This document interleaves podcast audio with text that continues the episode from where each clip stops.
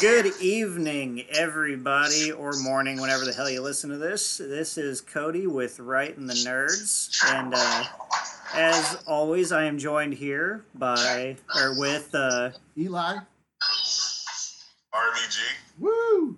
and today we've got a fun one. We're gonna give ourselves a reason to meander from topic to topic by covering a few different things. Uh, Try to segment out the show and maybe rein in our rabbit trails. good luck. And uh, Almost as much. uh, so tonight, I figure we would discuss a few, well, larger things that have happened over the past month. That it's Starting, been a while since we've been able to do this. starting with, uh, you know, everybody's favorite bounty hunter. For The Mandalorian. Well, okay, second favorite bounty favorite hunter. bounty hunter. How about that? Favorite bounty hunter who started from a guest appearance in the worst piece of Star Wars ever written, What's wrong? the holiday special. Oh, He first appeared in the holiday special. Really? And I then they did not know put him in the fucking Empire Strikes Back. He didn't say anything, and somehow after 10 minutes of screen time in Return of the Jedi, everyone was like, he's so cool. I'm like, he died in a Looney Tunes routine, he did. He totally did. But then he didn't. right? Now, granted, the Legend of Boba Fett is far more badass than anything we've actually seen on screen. Right? Like, so far, the first episode was basically fan service. I have heard that escape story about Boba Fett since I was a child. Yep. That's how he got out, and sure enough, that's how he got out of the Sarlacc pit. He bur- he you know dug his way out, like he made it. So like for me, that wasn't anything special. Like I was kind of almost disappointed they went to that. Like really, that's how you're gonna do it? Yeah, and uh, let's uh, let's just go ahead and mention the fact that he's not that smart. Right?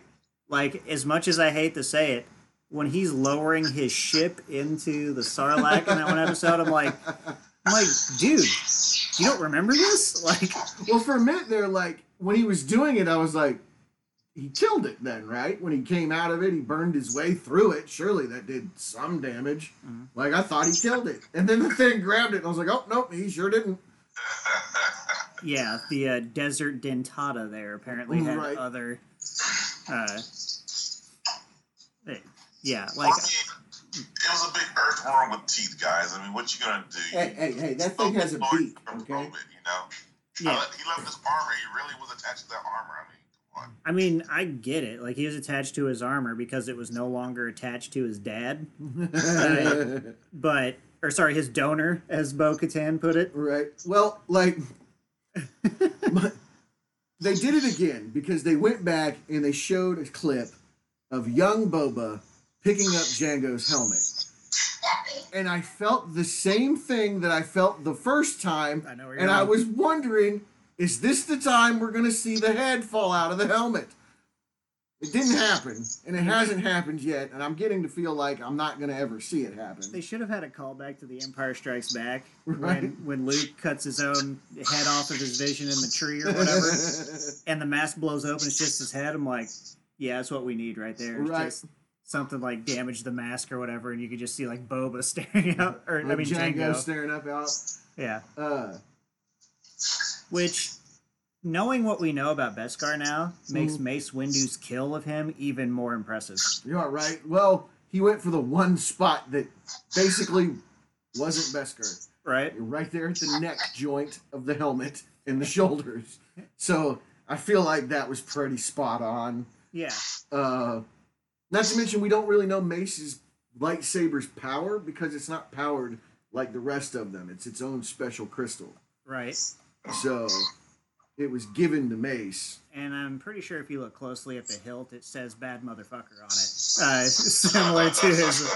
It does, in fact, say bad motherfucker on it. It is the only one that was engraved. It's it's the only way it should be because, as we all know, the Jedi does walk the path of the righteous man, and they are truly their brother's keepers. Uh, Um, and I love that, you know, just off topic real quick, the whole reason Mace Windu's lightsaber is purple is because Samuel L. Jackson asked if he could have a purple one. Yeah, I mean, I am. Okay, I guess swinging back to the actual series now, we get a whole lot of Django was an absentee father. Like, we get that. he was a Every- bounty hunter. What else was he going to be? every flashback is kind of like that uh, Dragon Ball Z abridged thing where Gohan's like, "What would Dad do if he were here?" Bye, son! Yep, there you go. It's like it's all just him looking forlorn through a window, right. or basically getting ready to do the shittiest version of sci-fi Shakespeare, like holding the head. Um, The last the, one, the one thing I do, I can say about the Book of Boba Fett, this these first couple series, is that it, it gives you a lot more lore on Tatooine. oh yeah, Like so Star Wars, you know that we see you everywhere else, but you hear about Tatooine, you know that's where everything, all the action is. But at the same time, you never get to visit it only in small clips. We're about to visit it again. Yeah, exactly. So that's why that's the one thing I can say about this series, even though it is funny. Other than the cast, I mean, I love the cast, but I'm pretty sure we'll talk about that sooner or later anyway. So Oh, yeah. Ming Na Wen. God damn, I love her. right. The only thing I've ever watched Ming Na Wen in that I didn't like was Stargate Universe. Oh, I hated her in Stargate Universe, but that should probably speak to her acting. Is like I hated that character. Yeah, I love Ming Na Wen. That character needs to fucking die. you know So, what the duplicitous Ming Na Wen? oh, I love Ming Na Wen. She's so awesome. uh, yeah. The original Chun Li. Yeah, no, it's true. Oh, oh, that hurts. Right? Um, like, don't that that feel that, that ages you, doesn't it? It does. Like, it makes you feel because you got to realize that movie came out in like '94. You know what's really shitty is every time I used to watch Iron Chef America, I'm just like, that was the dude from Double Dragon. Mark Dacascos. Yes, Yeah. it was. Yes, I it don't forget was. about Jean Claude Van Damme. Oh god, Right? very coked out Jean Claude. Yes. Ming Right. Na Wen and Raul Julia. I am going to restate because I said the only good thing about that movie was Raul Julia. Yeah. Ming Na Wen's Chun Li was the shit. Yep. And uh, my God, uh, Jean Claude Gosh darn is uh, just all right there, Flanders. right. I'm sorry. He, the coked out version of him doesn't quite like do it for me. So he gets Jean Claude Gosh darn for Street Fighter. He gets he gets Jean Claude Van Damme for doing the splits between trees and fucking Bloodsport. Yes, Like, yes. Um, So you want? We might as well hit the. I kind of understand where where they're going with with Boba Fett, like what the back the flashbacks are for. Mhm. And he said to rule with respect. Well, that's kind of how he like won over the Tuskens. yeah. Like he respected their ways and shit, and then tried to help them, and then they got slaughtered. Um, although I must have missed something because I feel like they won the day at the end of that. Like he brought the speeders to them, and they fucking led a raid, and then they were getting paid, and then did somebody come and kill them all again? I, I'm assuming it was the Pikes because Yeah, they, they got killed by the by the, the people that um Boba Fett had met on that train and whatnot, and yeah, they got killed by that group of people. Yeah, the So it- beginning of so that's another thing. Um, some of you may miss that Republic sign, not the Empire sign. Mhm. Started from started with the Pikes there, as you saw. They worked for the Empire, Yeah.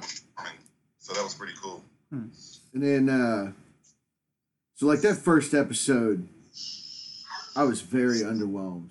I was just like, really, Mm. really. We're post- not we're post- posting- episode. postponing, I got to man. see Jennifer Beals as a freaking um. Twi'lek. What? What?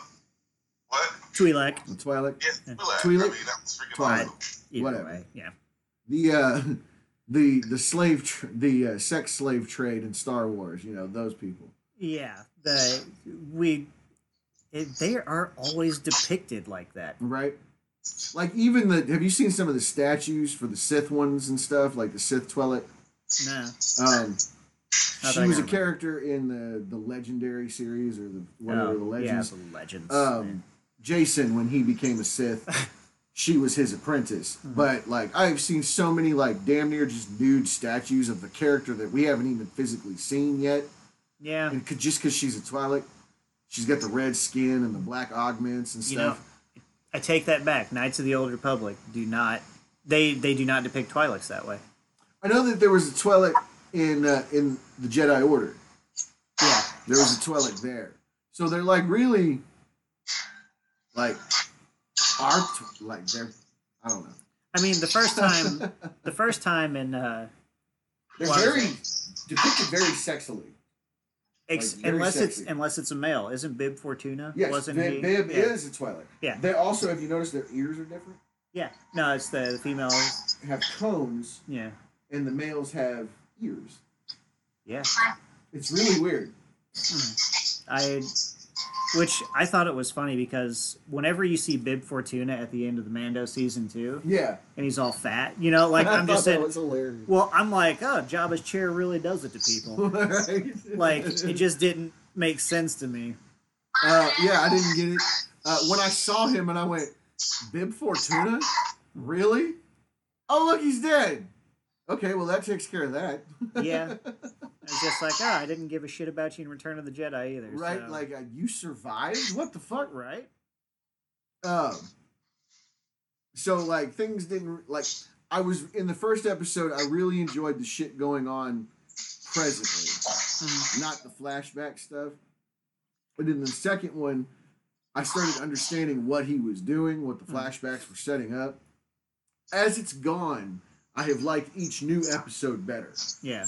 Um, the problem I'm having with it is the best episode is just The Mandalorian season 2.5, Yeah, it's been a real big slow burn. right? And it's kind of hard because a lot of people, like myself included, I kind of wanted just to watch Boba Fett do what he supposedly does best. And I'm not talking about getting potentially murdered by blind men who accidentally swing a rifle the wrong way. Boba Fett, Boba Fett, where? Black. Yeah, like Uh, so for me, you like you're right. You guys are right. It has been a very slow burn. However, I did find the episode with Danny Trejo in it as, as the uh, what's the name yes, of that creature? the Trejo. Rancor trainer. yes, yes, the Rancor. I, I, I love that episode because I really do want to see um, Boba Fett ride that son. Oh, do you Yes. know? Do you know how happy I was to actually get more background on the Rancors and Right? on the Tuskens? Yeah. like the only the only thing I knew about the Tuskens from actual considered canon stories was that they are scared to death of anybody in a robe. Well, like, what was the noise that he said that he made? Uh, Tuskens are easily startled, but soon will return in greater numbers. Yeah, yeah, and I'm, my best Alec Guinness impression, which is awful. And every time I watch that scene now, I'm like, oh, you got no fucking idea, do you? Like, they're scared of you because they know your lightsaber will kill an entire village. right? There was this one Jedi, his name was Anakin, and it was just wholesale genocide. So, I, like, I really hope that's a conversation the Force Ghost has. Just like you spent time on Tatooine, you didn't happen to hear any stories, did you? right? Like, honestly, how could anybody not be complete? Like, how could anybody be surprised? Anakin killed younglings. He wholesale genocided Tusken Raiders. yeah, Like, and even admitted it. Not just the men, but the women and children too. In the most whiny, I want to beat Yeah. the shit out of you voice I've ever heard. now granted he was a teenager at the time, so Oh, they were animals, and I slaughtered them like animals. All of them.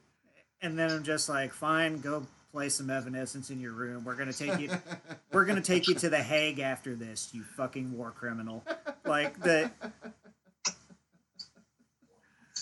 But, uh, yeah, I mean, I I was happy the Tuskens actually got development. They're incredibly interesting, and in fact, the characterization they were given in the first Knights of the Old Republic game was really interesting because it showed that they were once incredibly advanced. Um, and then, of course, you get the the Rak- Rakatan race that basically took over Tatooine with their Starforge, you know, oh yeah. infinite material machine, and subjugated them and basically turned them into what they are now. Now, granted, that's not considered canon anymore. We'll see how they appropriate it later. Um, but Well, I mean, like with with with everything, the way everything's going, there's going to be a Tusken force on Boba Fett's side. But like I I wanted to see more of the Tuskens. I think we're going to. I have a feeling we will. Oh yeah, Tusken army. Yeah, there's sure. going to be a Tusken army to fight for Boba. and I seriously hope you know that I, I don't know. It was just nice to actually see that it, it very dances with wolves. Kind of, yeah. It was You a know. very Dances with Wolves feel, very But- Avatar. But again, like the Tuskens, I know they're not just well, they're not just stupid savages that wait off on the wasteland. They are They're nomadic tribe of people. they are the Fremen, Kind of, yeah. Yeah, essentially. they like the I front. yeah. I I wouldn't deign Fremen per se, but definitely Fremen esque. Oh yeah, living yeah, in the desert, whatnot. and um, you know disrupting spice routes. You know, like not the a, Fremen are better fighters. They're stronger fighters, and are actually feared. Where the Did Tuskens are very disorganized. Did uh, they mention spice in, in that They did. thing? There was a spice that that Yeah. train that was going through was a spice train. Yep. And as we all know, Luke's dad was a navigator on a spice freighter. Yeah. so again, like I, you know, Star Wars has nothing in common with Dune, especially if you ignore the Krayt Dragon and Right. Spice and Tatooine, right, And the like sandworm with teeth. chosen savior on a desert planet that'll gradually spread across the universe. You know, n- just ignore that. right. It's not like Dune came out in 1968 and Star Wars in 1977. That Was it sixty eight? I thought it was fifty something. I, th- I think it was in the 60s. I think you're right wrong, though. Uh, I lost my train of thought. I would say it was very Dooney, but then I would my mind would go back to The Witcher. So like, Just caught up on that too. yeah, Um, honestly, like I like I was saying before we started uh, to record, my favorite thing so far, other than episode five, um, is uh, Kashan, the the fucking Wookiee. He's awesome. I Yeah. love him. He's great. I love that there's another Wookiee. Right. I want more of him. I like the Wookiees. I do too. Um, but I don't know what it was about Revenge of the Sith. I don't really care for a lot of them at once. Yeah, I could see that. Because between the Revenge of the Sith and Solo, having a bunch of them doesn't work. I think it's probably because you never get any sense of character out of them. Right? Like, they, they- they just kind of lump them into one group. well, they never translate anything they're saying, so you have no idea. what what what it exactly is they're saying. Right. It's just like everybody's happy when they talk. right? Like, so Kashan, like the fact that one, he's not necessarily a good guy. No.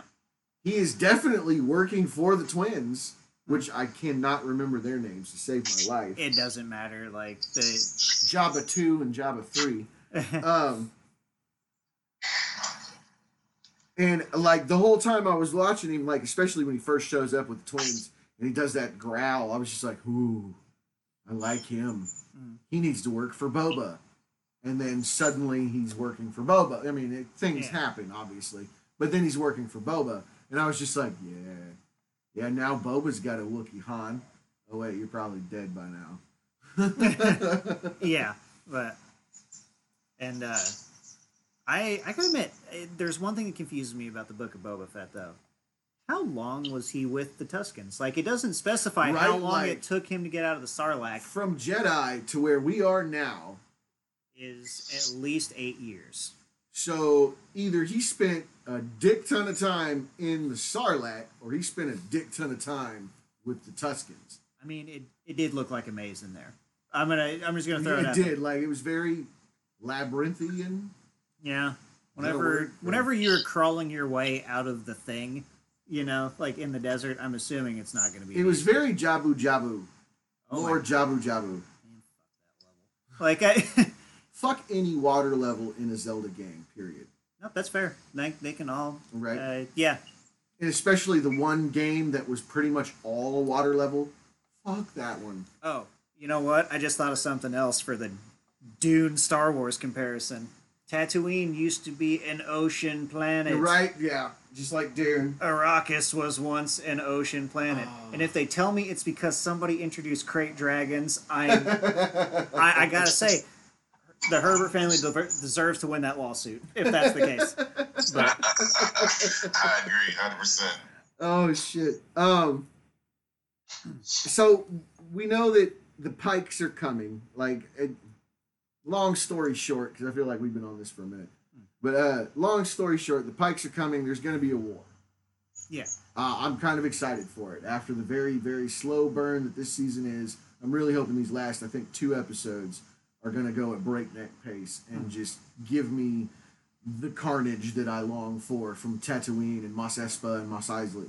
So, um, and we do know that Mando will be there.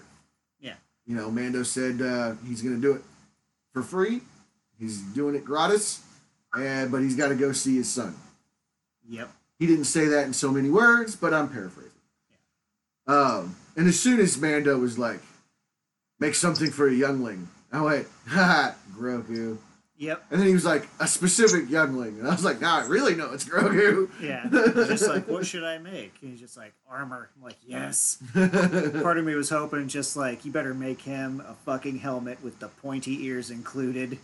was not happy with uh, the armorer being a complete and utter twat and making him melt down his spear. I liked the Beskar spear. That was a little stupid on her part. Yeah, honestly. like it is made for armor, not weapons. That's your fucking problem right there, my friend. right. Uh, you need to be making some fucking Beskar weapons, and I bet you guys don't have any problems. I say at that point, I'd have been like, "Hey, have you ever heard of a uh, old Mandalorian goes by the name Django Fett? Is there any chance maybe you can make some armor, it's a little like neck guard that'll fit with the Right, I need something here? that has like a flare that comes up. like a kind of armor turtleneck, if you will. Right. Just Just I to, a- just something to stop, oh, say a lightsaber from slicing my head off my body. yeah, you know, somebody with ultimate reflex control and the ability to aim could Right. really fuck up my day. Uh, Or hell, even somebody with the blaster skills with a sniper rifle from 100 yards out. Look, his throat's exposed. Pow! yeah. Oh goodness. Um, I do. Do you guys remember the? I don't know how many they've had now. They've had a bunch, but the original Star Wars episode of Robot Chicken Yeah. when uh, it's it's Boba Fett on the ship after he's gotten uh, Han, where he's like gloating over Oh Han's yeah, I remember that. oh, what? Oh, what's this? Oh, double win. He's handsome without the helmet. you can't catch me. I'm the greatest bounty hunter ever. So yeah, I mean, again, there was a point to that, but I don't remember what it is. I I don't know. Like I, I'm looking forward to seeing Boba's master plan come together. if there is a master plan, I mean, I feel like there is one. I I don't think Fennec and him would be so calm right? if there weren't. And not to mention, like, again, I I really want Tatooine to see what the fucking Tuskens can do because Right. at that point they're gonna quit fucking with them. They're Right. they already try not to, but you can tell that most people just see them as these guys who come in and raid and leave. They're very, like- it's very Indian, Like, we- old West yeah, Indian. I was gonna feel. say I was gonna say Vikings of the sand dunes. Yeah, kind you of. know, Uh, um, I, I think more the nomadic Indian tribe, Native American tribes, I Yeah. should say. Um, that's the feel. Engines. That's kind of the But- feel you get when you talk about the Tusken Raiders. Yeah, but they're but if they rise up the way I think they're going to, Tatooine's going to be like, oh yeah, they used to have this planet for a reason. Oh yeah, they, Yeah. they were the dominant species here. Um, You know, show them for show them for what they really are. Like they, Right. they keep hinting at it, but you I just want to see it. Give the Tuskens their due, aside from being cannon fodder for teen angst Jedi's. teen angst Jedi's or Yeah. smugglers or you know trying to bullseye womp rats with the T fourteen back home, and maybe those womp rats aren't Right. really womp rats, but Tuskens. Um, Oh wow. Luke Skywalker, like father, like son. right? He's always had a hatred for them, and now he understands why. Uh, Oh goodness. I don't know. It, it's like part of me really wants this next episode to be another Mando episode, and I know it's not going to happen. I I hope that uh, Grogu has learned a lot and just comes and participates in the final fight. That's it. You see Grogu jumping around like Yoda in that. uh The Pikes, you know, the Pikes are just absolutely just. Oh, that's fucking adorable. What are you, little guy? He's just like, Yeah, it just, Just- kills them all. Wholesale slaughter. Uh, but yeah, I uh, I'm really hoping these last two episodes or last two or three episodes, whatever, however many it is. Uh, where's my phone? I can look that up. Um, I hope they really pay off. yeah, and we need we Like need I'm some, looking for a really good payoff. we need some justification for the slow burn. It's not to say it hasn't been interesting. I I've enjoyed it. I mean, it hasn't been my favorite because again, like you said, when the Mando showed back up, I enjoyed the hell out of that, and I also really like the fact that whenever just like, has anyone ever seen your face? And there's that pause, like, all right, what do you actually know? you oh know, oh my god! does the armor actually know something that he did take his helmet off or is she just being an asshole and then he picks up his dark saber and goes home Matt Berry is eight B eight. huh You know who that is, right? yeah Laszlo. yeah Prince Merkimer. I forgot. It is seven episodes, Yeah. by the way. But Matt Berry is 8B8. 8D8. Uh, Yeah, no, and I'm I mean- sitting here like, oh my God. He told, like, I don't know. It's got the droid voice, so Uh. I can't really tell. It's kind of got that very robotic sound. He doesn't, you know, sad. yeah I, I don't hear his normal, you know, Which- Laszlo or Merkimer voice.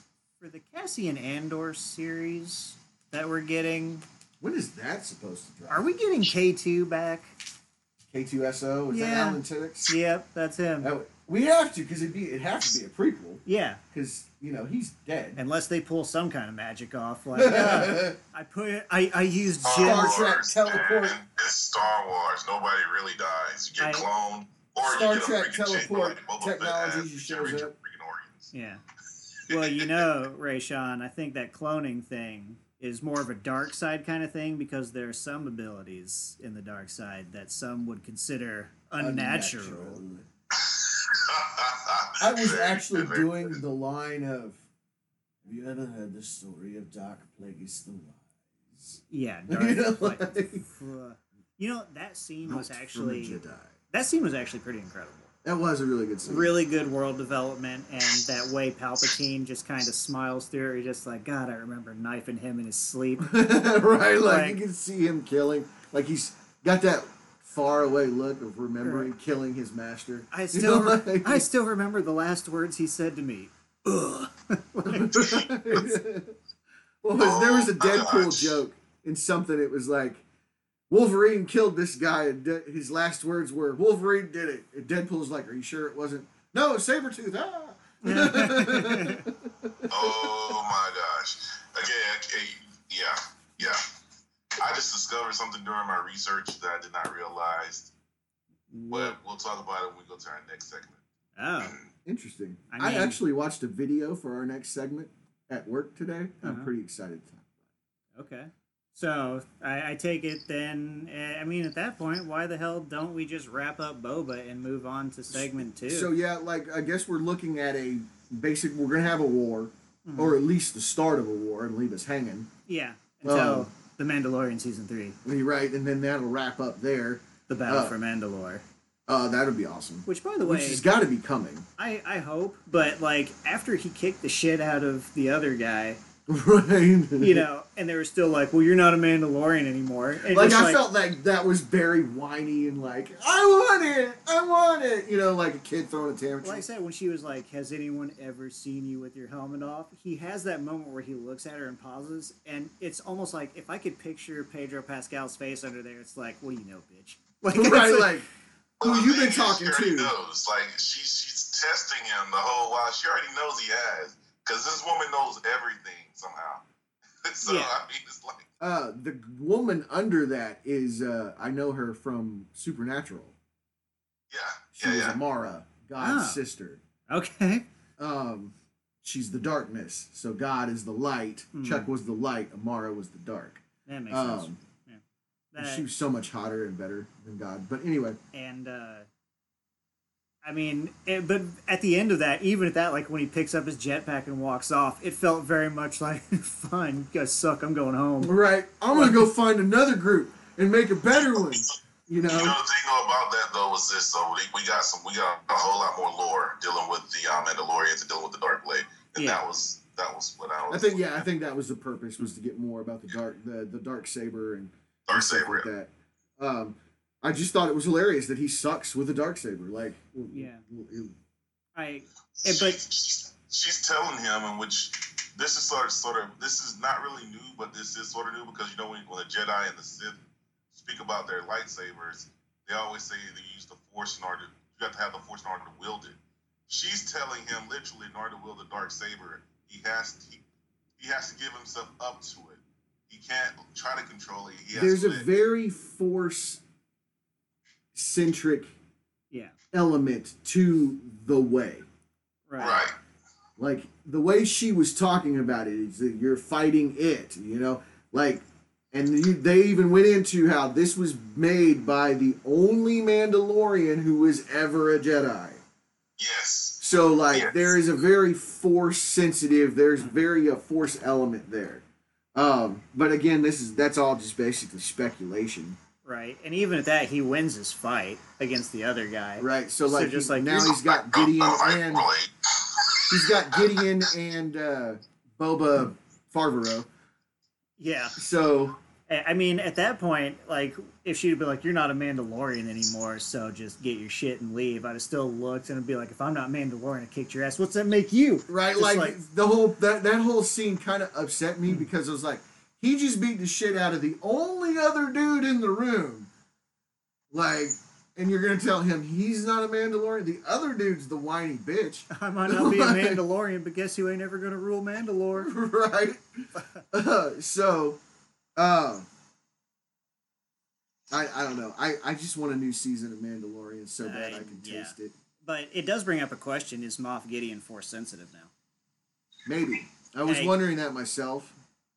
It's just, or maybe like, is he wanting to try and see if he can trick himself into becoming force sensitive with the blood samples they took from Grogu? See, that was something else I thought. Is like he's after something. I, I thought it was for making Palpatine clones. You get something that can hold a lot of presence of the Force. Midi chlorians, Oh yeah, little things in your blood that right? give you your Force powers that they've never mentioned again after that one time. that they've never mentioned before that one time.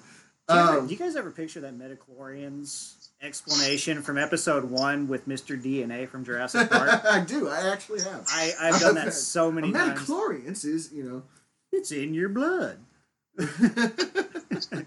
so uh do you really do you really do you really want to taste it I mean, so far from what we're getting, yes. that's- Gosh. i'm sorry Mm. that is the best intro i have seen for a show in a long long time So I I texted you guys earlier this week, and for those who are not aware of what we're doing now, go watch some Peacemaker. You'll get caught up real quick. uh-huh Um, it's wonderful. James Gunn is A demented, and thank God they finally started throwing a budget at Troma I gotta say, James Gunn is a genius. Um, that Peacemaker. I, I originally was a very huge critic on it because I was like, I just watched freaking.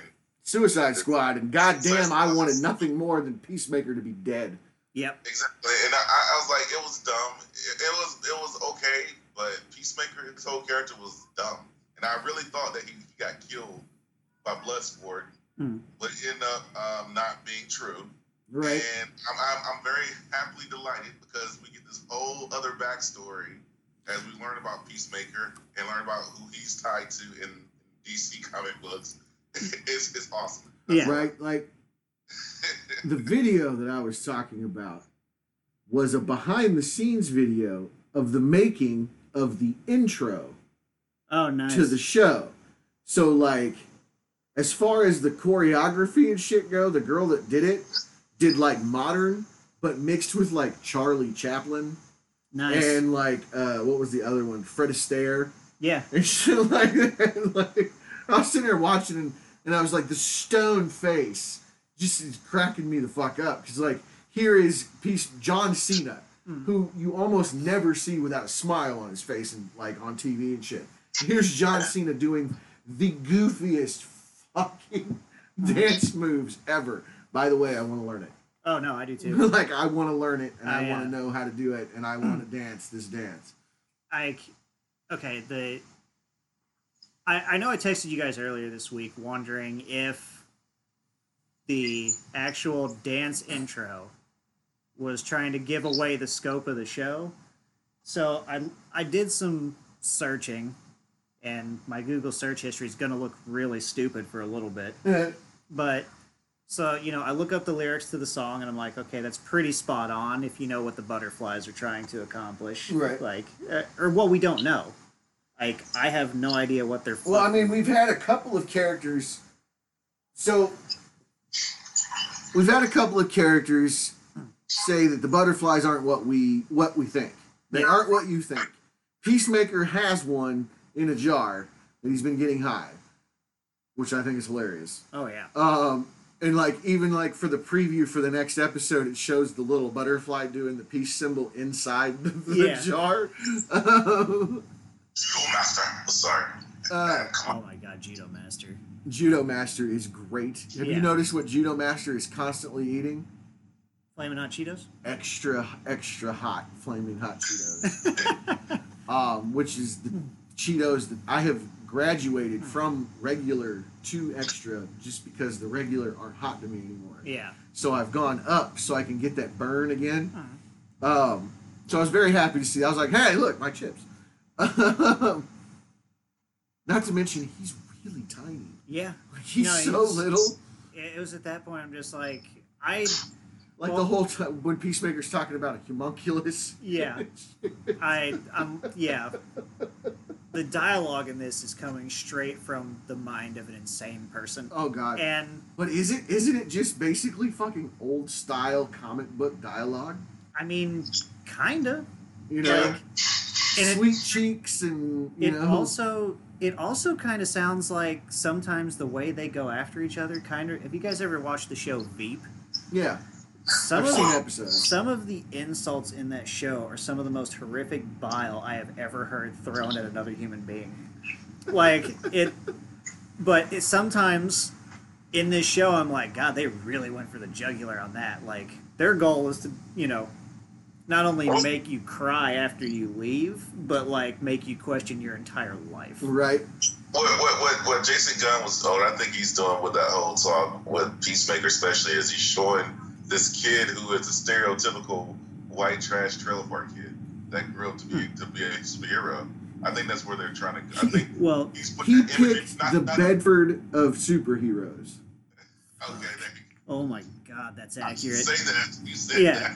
that. I, you know, like I know people from not from here aren't going to understand that reference, but Bedford is basically the slummiest of the slums, but make it redneck and racist as hell. Yeah. Yeah, I mean, like I can't I can't say that for sure because I've never lived there, but it's, I have lived there six years grand total in my 37 years of life. yeah. So I'm I'm pretty sure you got good reason to say that. Like I I was leaning more a little bit northward, you know, uh, but so the weirdest fucking th- okay. So going back to the intro, I looked up an interview with James Gunn where at first he's just like, I just wanted to basically make something that people would never use the skip intro button to. Well, like he also said, Yeah. there's all he always has dance numbers in his show, in his movies and shows. And I'm trying Yeah. to think back on all his movies and shit. And I'm like, is there? I don't remember there being one in Slither, but wasn't there a play or something? Yeah, something like that. So there was there had to be some kind of dance thing. and, Uh, the dance off to save the galaxy, the the Yeah. Um, well, the intro to Guardians one and two. like, Essentially. yeah. yeah. Yeah. I mean, Baby Groot dancing. Oh, yeah. it's it's always there. Um, and then later on in the interview, he's like, so the other part of it was we made this incredibly, we made them have these incredibly serious looks on their face and not emote while doing the dumbest shit possible. Right. That's what hooked me. And then he's just like, and the song choice was always written that way in the script. And it has some big clues about the finale. So I'm like, all right, fuck it. I'm not crazy. I'm on to something. Well, like one of the rules for design and production, if you show a gun in Act One, you got to use the gun in Act Three. Hmm. They have shown the White Dragon suit, Oh, yeah. so Yes. that is happening. That's Oh. Gonna just happen. also the first on in the episode before last, I think. Yeah. Well, even uh, Robert Patrick was like, "I'm gonna kill. I'm gonna do something I should have done years ago. I'm gonna kill my son." yeah. So, like, we definitely know he's going for his suit. Yeah. And uh, what was it? White Dragon? Or uh, let's The just White call Dragon. it what he is Klan Master. Well, he was the great. Was it Red Dragon? Well, I think it's a Red Dragon in the KK in the Martinsville area. Yeah, I was It's saying Red Dragon. it doesn't it, it doesn't matter. He's a fucking Klan lord in this show. Oh yeah, no, like, when they when he went to prison or jail or whatever, Well- fucking they're all basically doing the Heil Hitler yeah, shit. I think they even told like they even said when they wrote the character he has no character arc. He's the same person throughout the entire thing, which is just a huge piece of shit. yeah, he is Yeah. not getting any better. And remember, guys, that used to be the, the original Terminator. Well, the the, the, Yeah. the guy The T one thousand, Right? I, I love it. I love that the T one thousand is a bad guy. It's so weird watching a T one thousand do a really awkward pelvic thrust Oh dance. God! Well, he does the finger thing first, and it's like. Yeah. It's I love it. I watched the friggin' intro so many times at work. it's I just uh, I, I laugh every time I see it. I can't help it. Like at first, there's always this like, if I'm thinking about it, I'm just like, this is the dumbest shit ever. And then as soon as I start watching it, I'm like, this is hilarious. Right? Like, have you read some of these episode titles? Oh yeah, So, like last episode, Monkey Dory, they had to fight the gorilla. yes. The which- next episode is Murn after reading. yeah. so, like, So Uh, I, I know I mentioned to you guys earlier before we start talking about this that um, James Gunn sort of double dipped in this whole pool of um, actors and actresses. well, James Gunn has his just like any other filmmaker has Yeah. his his pool of of people he goes to. Well, let me tell you how deep it goes. You know the chick that plays Harcourt? Yeah. That's his real life partner. oh, really? Yes, I didn't know that. and that's his real life girlfriend. Well, I mean, look at Rob Zombie. Sheri Moon Zombie is in everything he's ever done. Look at Tim Burton. Johnny Depp is in almost everything he Right. ever did. No, I, I love that that meme. Look, it's Johnny Depp, or look, Tim Burton's wife, and Helena Bonham Carter. Yeah. no, I mean, I was gonna say like Helena Bonham Carter. Yes, definitely for him. Although they've split, so and I haven't seen a Tim Burton project here lately, so we'll what was that last one he did? I feel like it was recently. It probably was, but it's it's a struggle for me to remember. Um, I don't know. After him and Jordan Peele put their foot in their mouths, I kind of haven't heard much from either of them. So, as Jordan Peele said what he said, and then Tim Burton said what he said, and I was just like, Yeah. does that cancel each other out because two dumbasses said stuff? I don't even know what they said. I the exact opposite of what the other said, but it was uh, Tim Burton basically said that he that black people just don't fit his aesthetic. Well, it is a pretty pale one. I mean, how Right. does that not fit your aesthetic? Is black and white. How does that not fit your aesthetic? Oh, I think he was just talking about that everybody has to look like an undead creature for his films. I, uh, and that's not me defending his casting choices because, I mean, oh boy. wow, what a fucked up thing to say on. And then Burton's Jordan part. Peele basically said the opposite of that. Yeah. Um, Dumbo was his last movie, oh fuck! I never watched that. and. I didn't either. Yeah. And then they, I, I mean, Beetlejuice 2 has been on there forever, which I don't think will ever have. Oh, yeah, he's got that new series Wednesday Oh yeah. coming out. I I don't don't know. know. I, I'll watch it. Nah, So probably. Um, I'm gonna give a shout out also to this show because I didn't realize until I did my research, but there are like two to three actors on this show that are from Georgia. Hats Nice. off to them. That's awesome. nice. Who? Um, the chick that plays, um, Adebayo? yeah, that plays what you just, um, Yeah. daughter, Adebayo? I don't know what as well it as is. her- her Adebayo? Adebayo. Yeah. Yeah, as well as as well as the girl that plays her wife or her girlfriend. Yes. Okay. Oh, okay. I can't Yeah, remember her name. I want to say Carmen, but that's not right. I can't remember Keeya. either. K K K E E Y A. Oh, Keeya, Ka- Kaya, maybe. something Elizabeth along. Ludlow is her name. Yeah, Keeya. She plays Keeya. She's Keeya. She just hasn't been in very much of it, so I haven't really. So I do want to say this. Um, I have only known Eagly for five episodes, I I want one. but if anything happens to Eagly, I am going to kill everybody in the room. Um, My heart stands with Eagly. Eh, I would say if Eagle, if Eagly dies, we riot. Yes, am I, fully on I'm full, full, fully for that. Uh, if anything happens to Eagly, uh, we're gonna burn it all down. Uh, I, I'm gonna go grab Trump's toupee and just start the fire to burn everything down. Oh so, um, you got to be careful. I'm not really sure how. I mean, it might catch fast. I'm just. I mean, uh, as much grease and, Get- and nastiness. just you're gonna yeah. have to get a good throw on it as you light it. like maybe to use it as like a Molotov or something. It might be kind of like that magician's flare paper. Oh yeah, like just poof, a gun and up. Yeah, you got a point. So, um, but I, I will say this: Vigilante suit is dope. It is. I, I love it. I love Vigilante's whole get up. Um, he is definitely a psychopath. oh God, yeah. Um, I don't think he's a sociopath because he was awful butthurt about his toe. yeah. Like, I uh, I don't know. Like I feel like a psycho, an actual sociopath, would be mad just because they lost the toe and it caused them pain, but it would probably forget about it. You know what the weird part is that all of those characters, I think, with the, of course, with the exception of Eagly and Adebayo, are just not good people.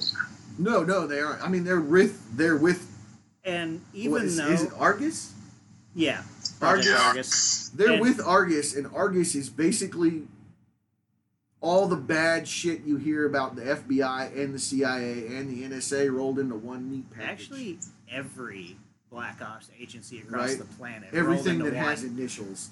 Um, however, I kind of, despite the fact that I know he's a psychopath and should be in prison, or actually just executed, like Vigilante, I kind of like. I do too. I really do like the whole point where he had to go and where they were, they had to take out the senator's family. Yeah, He's like, move over, yeah. move over, and he just kind of takes over and not even uh, almost humming. Boom, boom, like and she's just Yeah. like baby bear, or, uh, Billy Bear, Susie Bear, Mama Bear, and I'm just like, he took out the kids and the mom first. What the fuck? Right. um, I like it when Judo Master comes after him. He's like, "Look, we're just gonna go ahead and say you win. I'm gonna go this way." yeah, that, that's not how that works. Yeah. I did like in the know, last- it's- it's- that character sort of reminds me of a um, non fourth wall Deadpool. You Oh, yeah. Like, yeah. He's kind of that's kind of the, the, the feel you get of him. Uh, yeah. uh, uh, let's see, hardcore Economos. Oh yeah, Economos. Got to give him a shout out for the gorilla kill. Yes, um, I love that.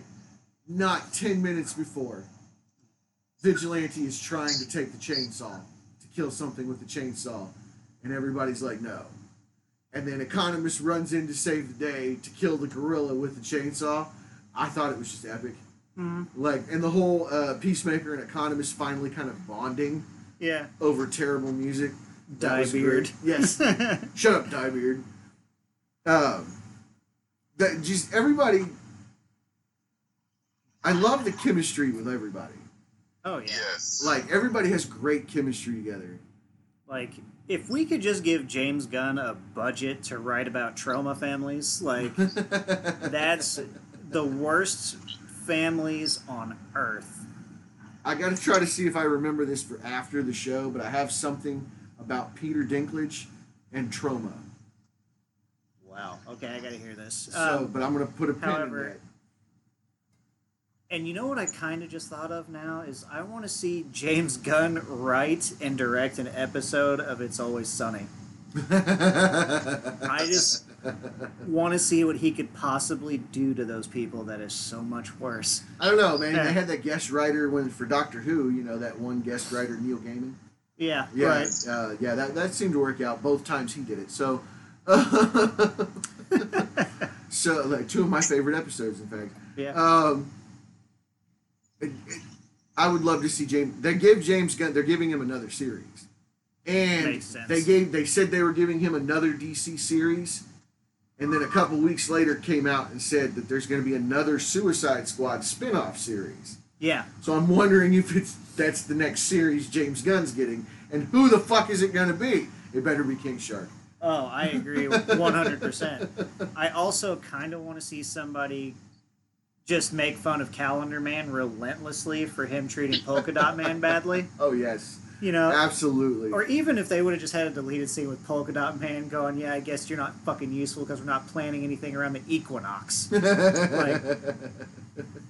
the fact that that was what is it? Ben Jane. What? Oh yeah, it's uh, Sean Gunn. Sean Gunn. Yeah, his I was trying to think of his name. His brother, um, who was also Kerrigan or Cargan or whatever the hell his Uh, name. Craig, uh, Kraglin. Kraglin. Yes, Uh, and uh, on uh, and the mocap for Rocket. yeah, the mocap for Rocket, the mocap Yeah. for Weasel. Yeah. what if that's the spinoff? Is just a show Oh, I would be all about a Weasel spinoff. Not maybe not a whole spin, maybe like an episode. That's the big cameo we'll get at the end of the Peacemaker season one. It's just Weasel showing back up. Oh God, that would be great. Um, uh, Adebayo, Adebayo. God damn, I Wait. Just, I've just said that so many damn times. No, they've they have come flat out and said, and I know if James Gunn's doing it, this is likely the possibility they're going with the detachable kid. Oh yeah, because they said he didn't die. Yeah, he didn't die. His arms just got shot a lot. Yeah, like they he didn't die. So there's the very real possibility that TDK will be back. Oh, please let that happen. Um, I mean Nathan Fillion, hell yes, I'm all for it. Um, Oh goodness. IWO, the big, I, I and I saw that coming right away, but the big reveal, the big secret behind Yeah. her is her mom is Right. Amanda Waller. Oh, Amanda Waller, I love. Um, I, I what's her name that Oh, plays her? uh, Uh, Viola Davis. Viola Davis. I love she's Viola amazing. Davis. Uh, You know, you know, Amanda Waller killed her husband. I'm pretty sure she killed her husband after he, after he knocked her up. I'm Like, sure Amanda fingers. Waller is Uh. definitely a praying mantis. Yeah, I was gonna say she's definitely got that praying mantis vibe to it. Right. Uh, But to be fair, I believe she eats people to sustain her power. right. Somehow she stays where she's at, and she should not be. She needs to be in the deepest, darkest prison they can find. Like you know how there's those human characters that even the biggest, baddest characters are afraid of. Like I'm not saying Darkseid would be scared of her if he ever met her, but he'd be like, I think Darkseid would probably give he'd credit where credit was due. right like Granny Goodness would be out of a job. Yeah, I'm pretty sure. I'm pretty Yeah. sure he would take one look at a Waller and be like, "Granny, you're fired. Die." Uh, yeah, and Waller would definitely take over. Uh, I think Amanda Waller is in my top three most hated villains of all time, and I completely forgot when we did that the, that top five. Yeah. I completely forgot about her. Um, she is just evil incarnate.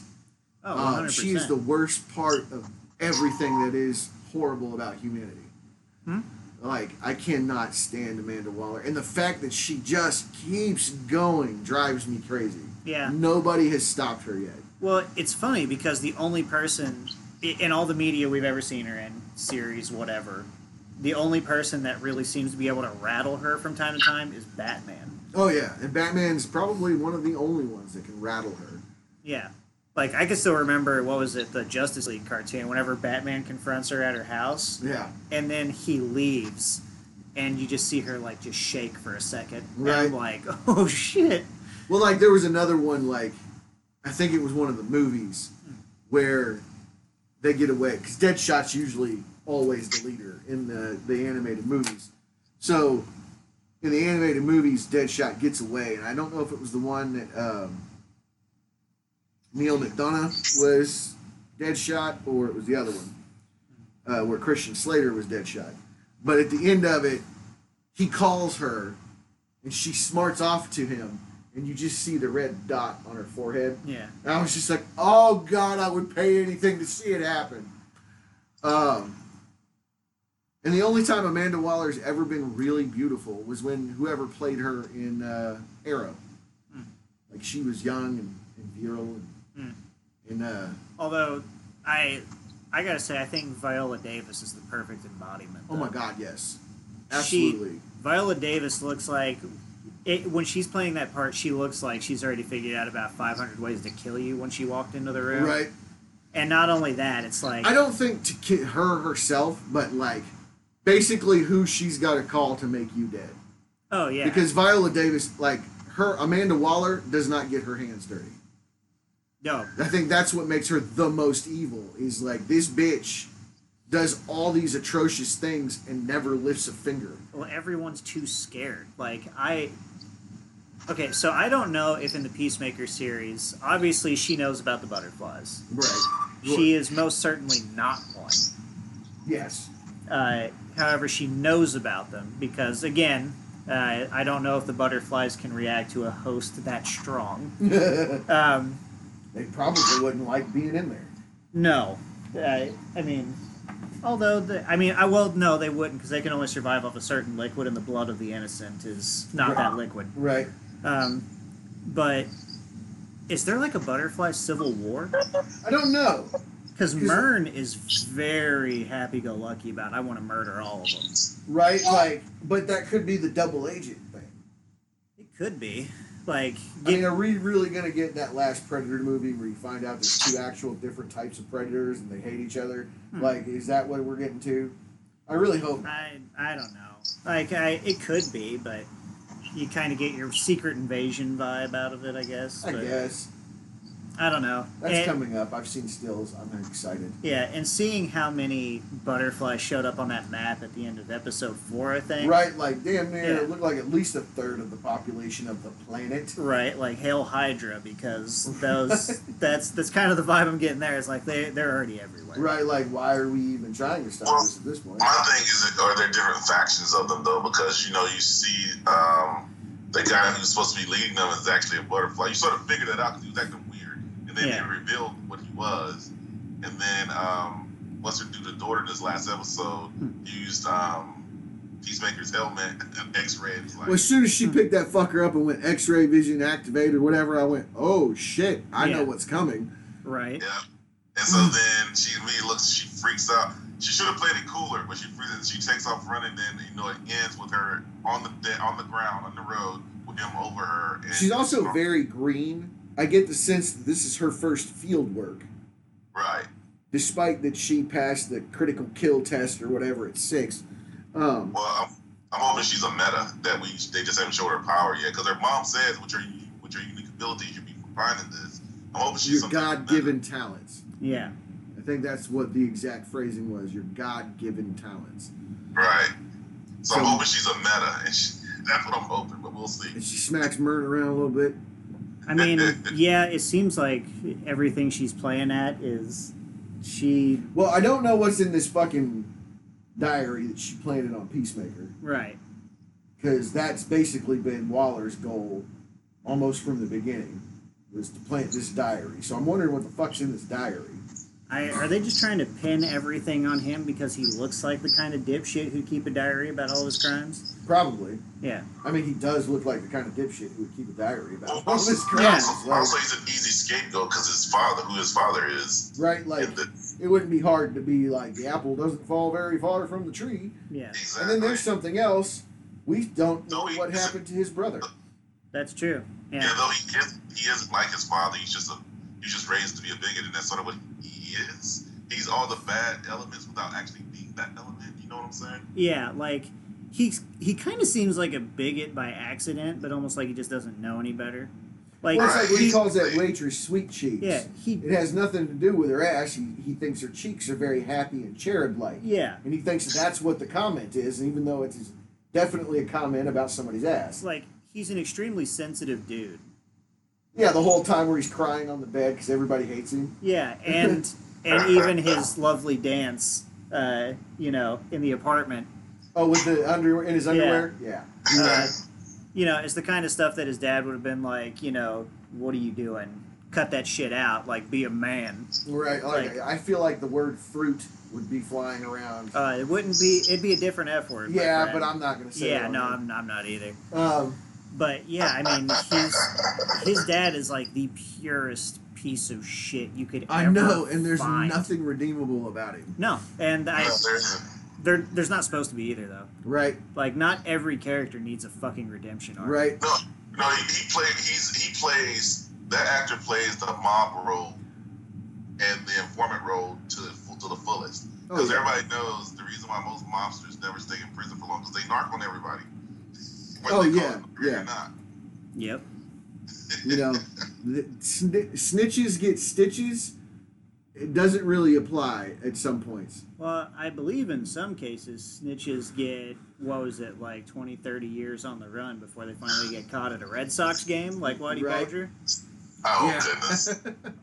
Was it a Red Sox guy? I thought he moved uh, cross country. I thought he was in Or California. no, I think they they have him on camera a few times at a Red Sox game, but I'm pretty sure they caught him out in public somewhere. So Yeah. that makes sense. That yeah, but like he just, you know, fucker took a tour of Alcatraz, like just hey, like just how you doing? rent a room while you're there. Like you know it, but yeah, like it, it's it's weird.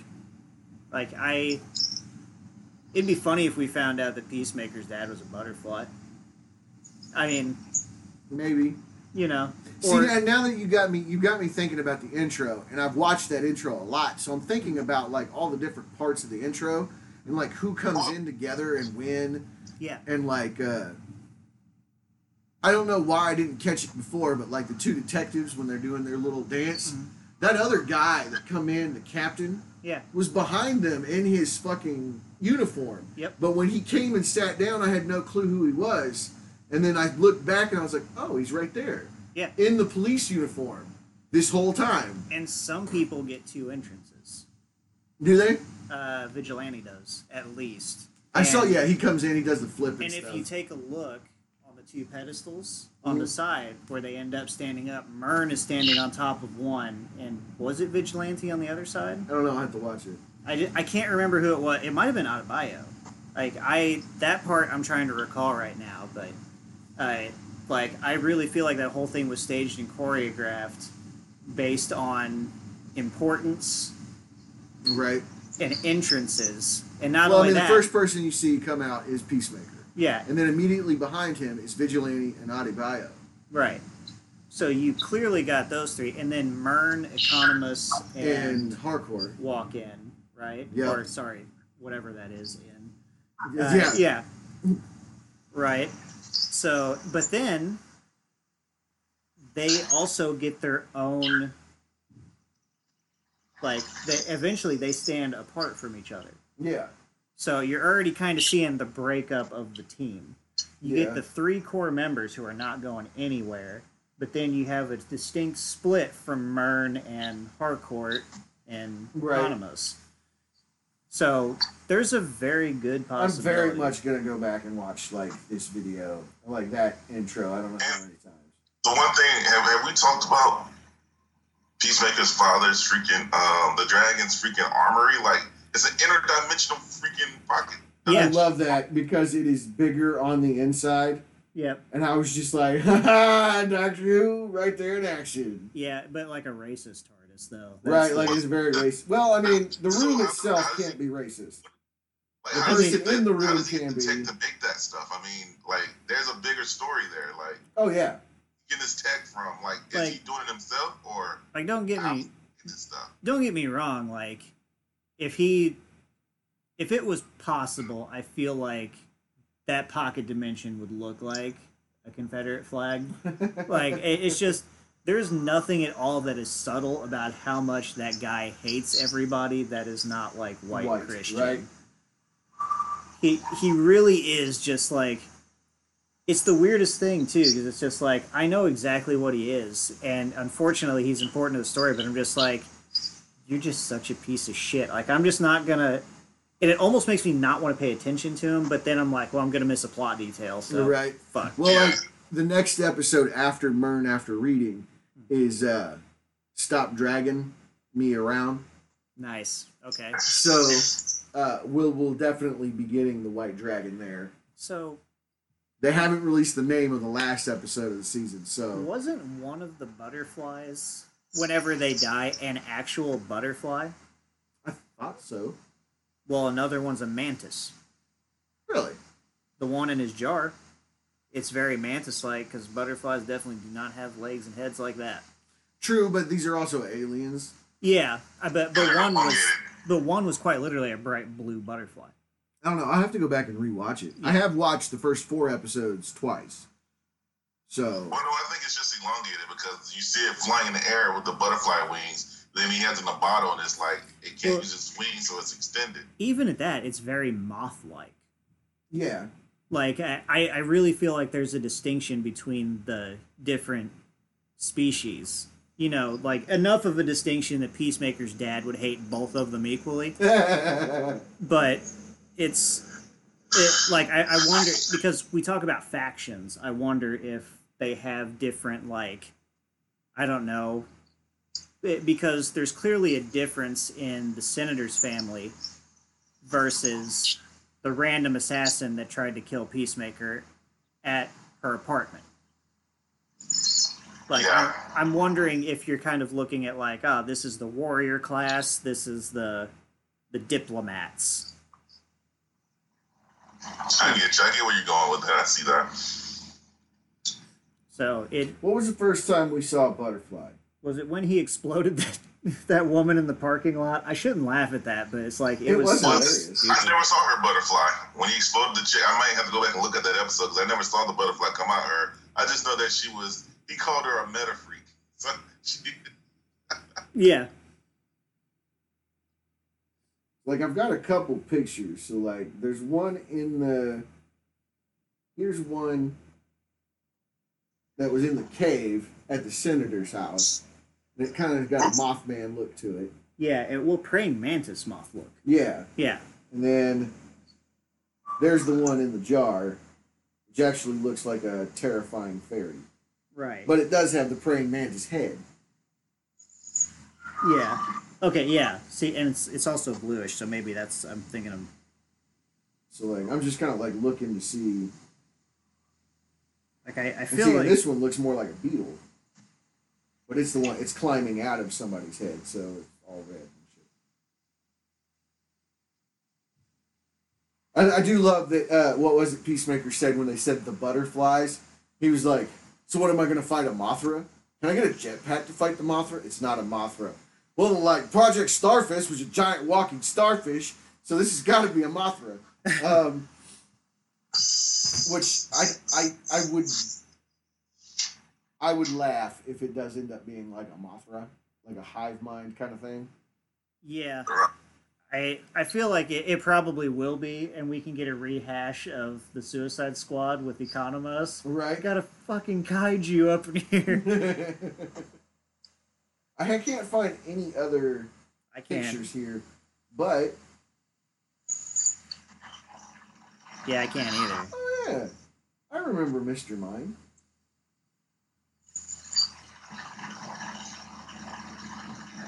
RBG, what's up? do you remember Mr. Mind, Um. the caterpillar? Oh yeah, yeah, yeah, yeah. From um, Shazam. Yeah, I think it's Shazam. Yeah.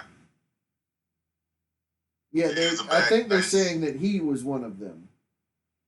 Really? Yeah.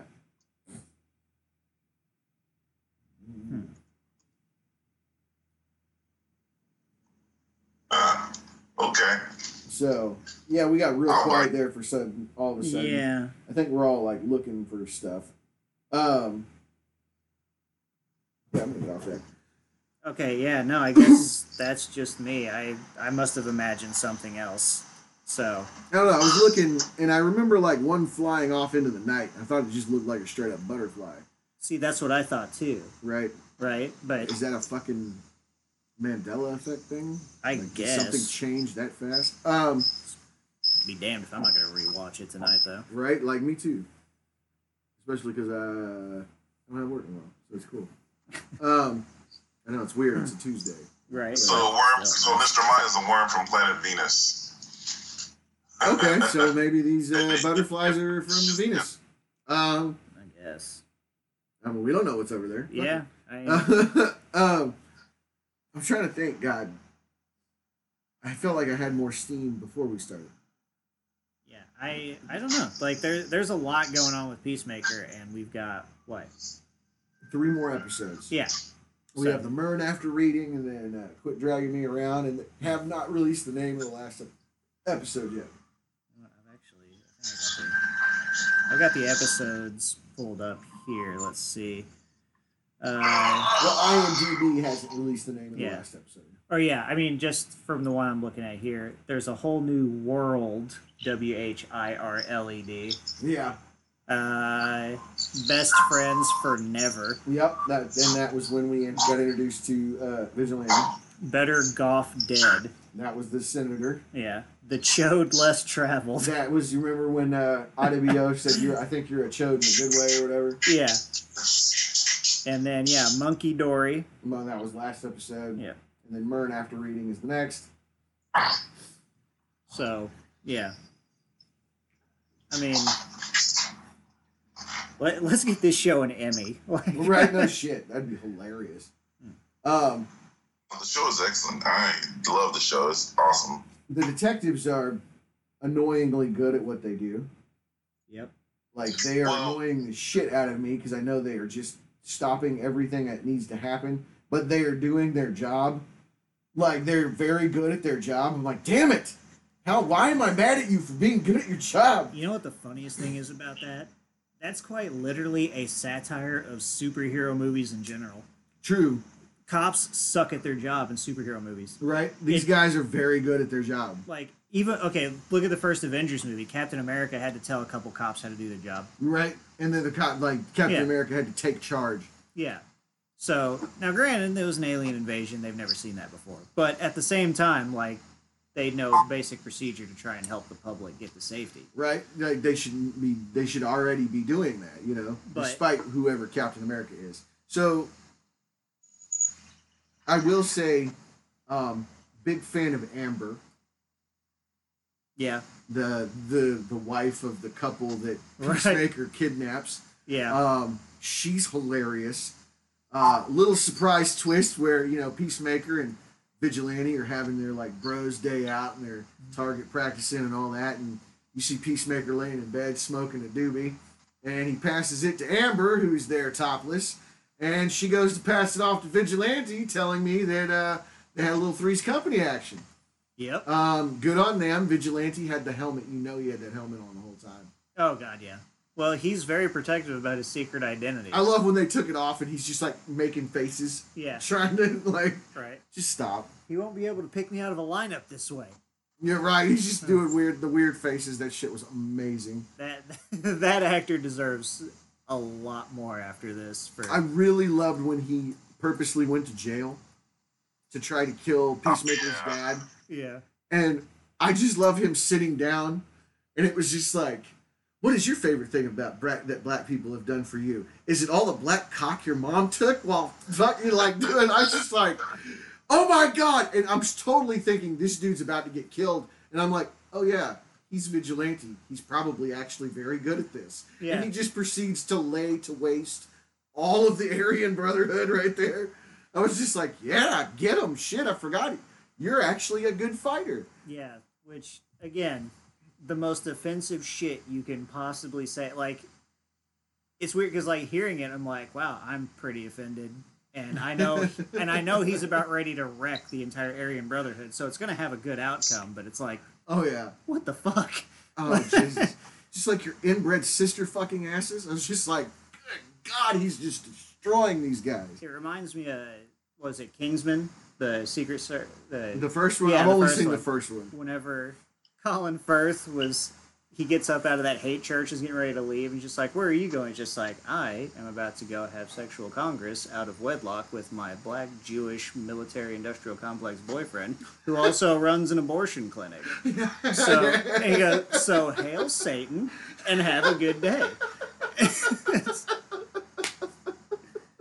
I felt like that whole scene was just the Westboro Baptist Church. oh like 100% I like, felt like that whole time. it, it That's seems, what that was. it seems like that's who it was directed at right, without like uh, saying it Uh, and they've stayed out of the news since their fearless leader has died, and uh, it's been passed to his son. He Oh. seems to be a little more tolerant. i wasn't aware Yeah, they're uh, what was funny is the day their leader died, they were out protesting, and somebody held up a sign that said, "I'm sorry," for, to back at them and said, Yeah. "I'm sorry for your loss." Yeah, which you know, you know, good good on them for taking the high road. Right, like I just thought that was funny that they were protesting at the protesters. I'm sorry for your loss. Yeah, that's Sorry, way off topic. yeah. But uh, I mean, that's the kind of church you see Peacemaker's dad being Oh, a member of. easily. Actually, they might be too toned down for him.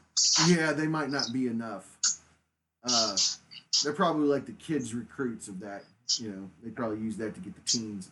I feel like they would take offense if somebody burned a cross, and it seems like Peacemaker's dad is very, very happy with burning crosses. Right, like and throwing them at people.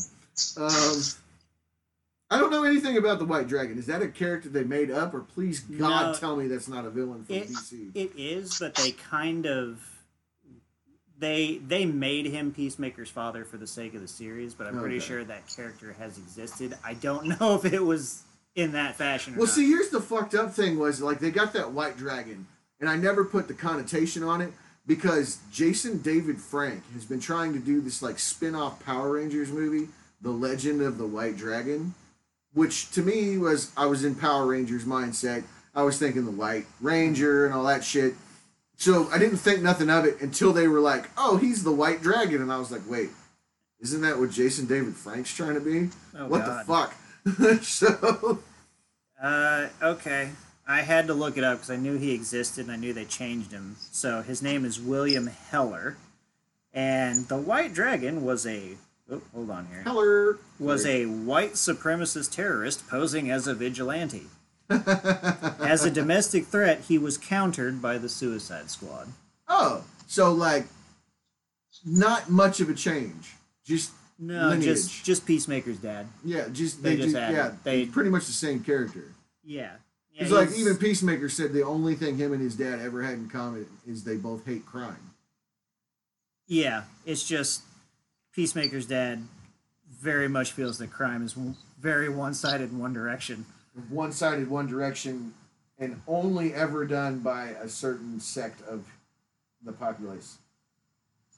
Yeah. Um, I did love the, the, the little detective. Every time she talked to him, she would call him like Blake Shelton, and even after a while, she looked at her partner. She's like, "I'm running out of white guys." I mean, God. Yeah. Eh, I mean, wait. If the White Dragon is DC, and hate like is hate monger a response for Marvel, or is it like? I did. I wonder if they came out around the same time. I don't know. I think the the parallel to that would probably be Flag Smasher, Oh. Yeah. but Flag Smasher had like his own beliefs, or if you've watched Falcon and the Winter Soldier, her own beliefs, Yeah. and they were actually not we bad. They were just she was going about it the wrong way. Are we entering into the TV and film era of racist metahumans? I mean, we had Stormbreaker, Stormfront. Stormfront Yeah. in uh, the Boys, but that was done on purpose. Oh yeah. You know, because the Boys is a satire of superhero stuff. Oh yeah. Um, and I'm kind of wondering how fucked up Soldier Boy is gonna be. Oh God, I want to see him do the Soldier Boy. Right. um, Uh, you know, Why me who? well, it's it's DC. It's not DC, so he can't Superman that hoe. uh, well, no, it is because it's a song. Yeah. Okay. Because Marvel has made references to DC. They, that's true. They have. They've they've said he's like my kryptonite. Yeah. Um, they've made refer- DC references, so DC exists in some form or another in the Marvel universe. Hmm. Like I'm pretty sure it's like comic books. okay. So I mean, like the that Marvel universe reads about Superman and Batman. Like I could see that totally happening, and then that would even kind of make sense with the Marvel versus DC thing. Yeah. So I don't know, but it wouldn't make sense because Gwenpool just controls the comic book. But So- we also know, though, based on Logan, that X Men comics do exist in a world filled with X Men. Right. So, So, I don't know. It'll be uh, it'll be interesting. I learned some shit about Caliban that I didn't know. Caliban. Oh yeah, Yeah, like the he became Mutant LoJack. yeah. Well, he became um. He became a horseman of the of apocalypse twice. Huh. As two different ones, war and pestilence, or death and pestilence. Yeah, I say I see pestilence. Um. So yeah, that's interesting. Anyway. Yeah. Um. Do you think we will get any kind of superhero proper in Peacemaker? I a burning in a mug. There's gotta be. I, I really feel like you were gonna have some kind of cameo in there somewhere, and Dude, how funny would it be? Bloodsport just show up and shoot Peacemaker's dad in the head. Oh, that- that that's the only time he shows up. the tiny bullet especially. right, because, the little tiny well, bullet. Episode one, you let that rat scared, you know, Whatever. add the horrific Insert god awful comment here. In, insert god awful comment that makes Gran Torino look tame, and then and then Bloodsport shows up at the end. and just puts this tiny bullet in between his eyes. Yeah, That would be amazing. Although Eh. they need to take Waller out that way too. yeah. Well, nah. I mean, if we got more Suicide Squad coming, we need Waller. True, true. I mean, we could do Black Mask. Yeah. Oh, okay. Okay. That'd be fun. That would be fun. Um, Well, they they blued him up though. yeah. Um, well, we can retcon shit. It's okay. That's true. Um, they're He- about to do that with the Flash movie, so we could probably retcon that all day long. Oh, that's true. Get Ewan McGregor back, stitch him back together. um, what are they? They they oh oh. I know it has nothing to do. It's still DC, so I guess it's still in the same realm. But Brendan Fraser is going to be Firefly in the Yeah. Batgirl movie. Yeah, I'm pretty happy with that. I'm okay with that. I'm, I'm pretty happy with that too. I'm glad Brendan Fraser is getting work, and I'm glad it's with DC. Right. So, um, that would be funny if like just the Doom Patrol showed up. Yeah, Hey, I need to tell Amber Heard to stop messing up freaking people's lives. Amber Heard just needs to disappear forever. Wait, what'd she do this time? I have no idea. She's an evil bitch, though. I, I mean, no. Aquaman, man, Aquaman, Aquaman left his queen because of her. I hear. That's just rumor. No. Um, no. Seriously. No. Don't you say that about my Jason. No. It's just Oh, hearsay. I don't he's- know. He's He's yeah. round I say he's he's the only Allegedly, this is all alleged, yeah. but it's hearsay. I say we can't have the only Jason that gets treated well in DC lore ruined like that. The only person that could possibly make Aquaman cool. Like Aquaman. Was Aquaman cool before Jason Momoa? I submit, no, he was not. Nope. Um, Now, granted, he had a few moments where you're just like, oh, he he knocked the shit out of Superman once Aquaman is so shitty. They've been trying to retcon him for so long. He, the first time he showed up in the comics, like after everybody was like, Aquaman sucks, he showed up with the beard, missing a hand. yeah. Like even doing that didn't make him cool. Well, there's at times whenever he like if you would throw a poncho over him, he'd look like the dude on the uh, fish stick box. Uh, yeah, yeah, the Gordon, Gordon's Yes. fisherman. I, Um, and and a half step away from being the villain from I Know What You Did last summer if you just gave him a hook hand. They threw me in the Aquaman water. They threw me in the water that night, but I talked to a halibut and it nursed me back to health. Like, And I love Peacemaker's just random dumb facts that Aquaman fucks fish at the aquarium. Why would Aquaman be going to your aquarium? Aren't you in a landlocked city, motherfucker? Like, Right. And he even says, "I refuse to believe that at underscore Google sixty nine would tell me a straight up lie." You don't even know their real name, my dude. Yeah. I, I love that Peacemaker did not change from the Suicide Squad to Peacemaker.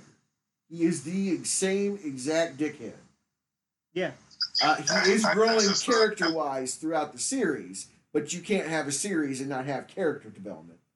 But like, I love that Peacemaker is totally fucking uh, the same guy. He's the same asshole from the Suicide Squad that he is in this. Yeah, I mean, uh, yeah, I I can't wait to see how that show ends, and it better end with the White Dragon getting killed by Bloodsport because I feel like that's the perfect ending for that piece of shit. Then Peacemaker doesn't have to be the one that did it, Mhm. and he'd have a new reason to hate Bloodsport. Because he already hates Bloodsport for shooting him in the neck. Although maybe he thinks he deserved it because he killed Rick Flag, because Rick that is definitely weighing on him. I've seen him stab Rick Flag in the chest more times in this than I have watching the Suicide Squad. Yeah, So he's very hung up on the fact that he killed Colonel Rick Flag. yeah. Which would be funny if it was like a fake out. He shows up at the end. That's the cameo we get. We're right, like yeah, uh, I can't even think of that guy's name. Oh my god, you're s- like Joel Kinnaman. Just Joel shows up. Kinnaman, He's just yeah. like, oh my god, it's great to see you. I'm glad you're alive. Just be like, fuck off. You're still a joke. the one, the worst RoboCop in history, and I'm counting the not Peter Weller one from th- three. Oh. So- no. Joel Kinnaman Yeah. was the worst RoboCop ever. Yeah. I mean, that script uh, didn't give him a whole lot to work with. And but- I'm talking about yeah. RoboCop three and the God Awful series. Oh. Yeah. No, I know what you're talking about. Yeah, you forgot about that series, didn't you? or you were trying to at least. Just like the holiday special. Every now and then, it just creeps the fuck back in. Right. Um. So I feel like we're kind of spun out on that. Should we go Yeah. into uh, Spider Man. the power and the responsibility and how Yeah. we ignore all of those things in this movie? which again has to be delivered. That line has to be delivered by a character who's bleeding out. Right. Uh, it really does. Um, I had a problem with that. Uh, first of all, let's get the big white elephant out of the room. Uh, worst kept secret since Benedict Cumberbatch, who was also involved with this, his Khan in Into Dark Star Trek Into Darkness. The worst kept secret in all of Hollywood. The return of Tobey Maguire and Andrew Garfield, both as Spider-Man. Yeah, no, that's true. Because I can, I can remember sitting in theaters whenever he's just like my real name. I'm like, don't you say it, and he's just like, is I'm like motherfucker, don't. And then it's just like, God, I'm like, fuck. Right? Like, I feel like that was studio overreach. Um, you could have had that whole movie and him not be Khan. yeah, Could even have made him like another well, of Khan's people. didn't even need his character. Could have just been Peter Weller. Well, you kind of needed his character because he was very tied with Peter Weller. But uh, the worst kept secret, uh, Andrew Garfield and Tobey Maguire returned. Yeah, But you kind of had a feeling since Alfred Molina and Willem Dafoe and uh, Ian's Riffit, uh, Ray's. Oh, Infant- uh, yeah, Rhys Ifans. Yeah, that guy. Yeah, Um, and Thomas Haden Church. yeah, when they were all Jamie coming back, Yeah, when they were all coming back, you were like, well, how how are all these motherfuckers coming and those two not coming? Mm. Um. However, they did Doc Ock right. So Oh yeah, Doc Ock was great. perfect. Um, and still kept him redeemed. Mhm. They still redeemed him. Um, kind of redeemed all of them except for oh Green Boy. Yeah, Um, until the very end, I guess. However, there's one question I have, and again, we're you know jumping into spoiler territory, but it's been a month. It's grossed over a billion dollars, and I'm pretty sure anybody who's listened to this has probably seen it. at least a couple times. Uh, I, have seen it three times, Go I have seen it once. Um, but uh, I'm pretty sure they all still died. I don't think so. Well, except for Lizard and Sandman. But if they went back to the time from which they were taken, but that doesn't say that they were take. They went back to that time. it I, it doesn't. But it's like if they did, I'm pretty Then sure they they just went back. then they are very much dead. Yeah, um, if that's what happened, but we don't know because of the way the movie ended. But let's. We're, I think we're getting ahead of ourselves. Um, what was the last episode that we did? Because I mean, Hawkeye's even come out since I think we've done an episode. Yeah. Have we done a Hawkeye episode? No, we No, haven't. No, we have not. Um, so the big spoiler in that was Kingpin. Mm-hmm. Um, I was more excited about Matt Murdock's cameo than I was about seeing Andrew Garfield and Tobey Maguire because, like I said, that was the worst kept secret in Hollywood. But Charlie Cox's rumors weren't confirmed, so when he showed up, I was super giddy. Mhm. Um, and my favorite scene from the whole movie is when the brick comes flying in and he catches it. And Pete's like, How'd you do that? And he hands the brick to Peter and he's like, I'm a really good lawyer. like, uh, you'll find out, Petey. I promise. which this goes into something that is actually kind of reminiscent like the the way that movie played and ended was classic Peter Parker Yes, yes, it was. doing the right thing at the cost of his own happiness that's what Peter Parker does That is Peter Parker's definition of a superhero. Peter Parker will save anybody he hmm. can. It doesn't matter if they're the good guys, the bad guys. Peter will put his life on the line to make sure they make it out alive. That is just Peter Parker. yeah Um, and I thought that was really great because, like, I think the thing that that's been really wrong with Batman here lately is the lack of him being a superhero. Like he's they're so focused on his dark and brooding that they forget that he will go out of his way to save people.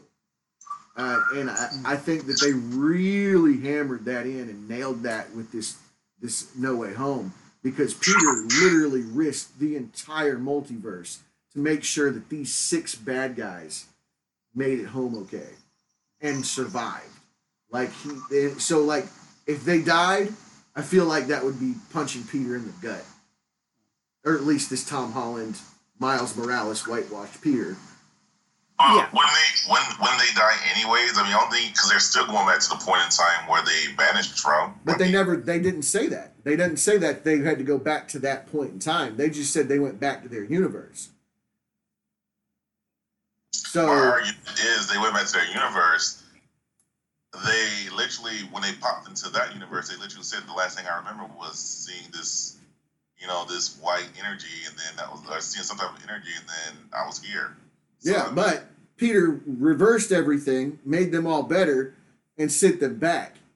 So we don't know. Now I think that's really left up to interpretation. Um, I guess we'll find out in a couple months when uh, Multiverse comes out. We might see them again. Uh, right. the one thing I was super confused about was Venom. So, like, at the end of Venom and Carnage, Venom's sitting there watching Peter, uh, Tom Holland's Peter, on the TV and freaking out about him. And then the little end credit scene at this one was Venom going back to whatever universe he was from. But where the fuck was he in the first one? So, like, I'm really confused by all of that. Well, thing I think what they're trying to let you know is that there is a hive mind because you know a piece of that venom stayed there in that universe. I think Right. that there's still a Centaur and there's still a hive mind because the hive mind exists, venom still exists in that universe. Therefore, a piece of him that was from a different universe was able, multiverse, was able to stay behind. I think that's what they're trying to tell us. I don't know, cause like that that really confused me. Was like, you you've seen Venom and Carnage, yeah? uh, Yeah. no I haven't seen the second one You haven't seen it yet. no Have you seen the the scene, the the the end credit scene? yeah Eddie's Yeah. sitting there on the, the bed watching TV, and Peter comes up. Peter Parker is Spider Man. Yeah, after the big flash, bright flash in the hotel room. Okay, so it was there was a bright flash. So okay, he did get pulled to another universe. Okay, so uh, but see, then that makes me super confused because in the trailer for Morbius, Morbius runs by a fucking painting oh no, of Tom Holland's Spider Man, but makes comment to as it's like, "Who are you?" I'm Venom. I'm just kidding. I'm Dr. Marco Morbius. Like he made a reference to Venom, so like I'm so super confused about the Sony Spider-Man universe. You gotta understand too, though, that Mobius stuff is not completely, or Morbius stuff is not completely fixed yet. That's they keep reshooting everything for whatever reason. So what Probably we see now it may not even make it to the final cut. Well, like Morbius, isn't Morbius coming out like This month? Maybe. I don't know. I, I think that movie looks like dog shit. I can't. I I can't know. rally behind it. More. I think they just keep making so many changes to it. I don't know why. I mean, just bring it out. I think Jared Leto does the best job he can do in any film. Oh, now it's not. It was supposed to come out this month. Yeah. It is now slated for. I shit you not, April first. And they'll probably move it back again. They keep moving it back. Probably so if it sucks, they can say April Fools. You know what? Like they kept doing that with New Mutants, and while New Mutants was not like a mind blowing experience, It it was a good wasn't as bad as people were making it out to be. Or maybe it's just because I heard how bad it was. I went in expecting it to be bad and was pleasantly surprised. I don't know. Um, but anytime I go into a movie thinking it's going to be god awful, I usually enjoy it. So, with the exception of Punch Drunk Love, that movie just sucks. Um, so I don't know. They also said Solo was absolutely dog shit awful, and it's not. I love that movie. The reason Solo did so bad is because they pitted it against Infinity War, Yeah, that was a dumb idea. right? Anybody pitting anything against Infinity War that weekend was just like, eh, we don't need to make money. Right, like let's just throw this money down the shitter. Let, or in fact, let's put it in a dumpster and set it on fire. Um, but so one thing I thought was unnecessary and actually kind of upset me about Spider-Man: No Way Home was the death of May Parker. Um, I didn't like that. I did not like the death of May Parker being the Ben Parker moment. Well, they had to make it an Uncle Ben moment because I mean there was no Uncle Ben to our knowledge in this universe. Uh, Uncle Ben has but there was, I think there's been a picture. There was a picture. Uncle Ben has always been like his crux to becoming the Spider-Man that he has to become. Right, but he already knew the great power, great responsibility, and all that shit. Like they basically have said that the Uncle Ben thing happened off screen.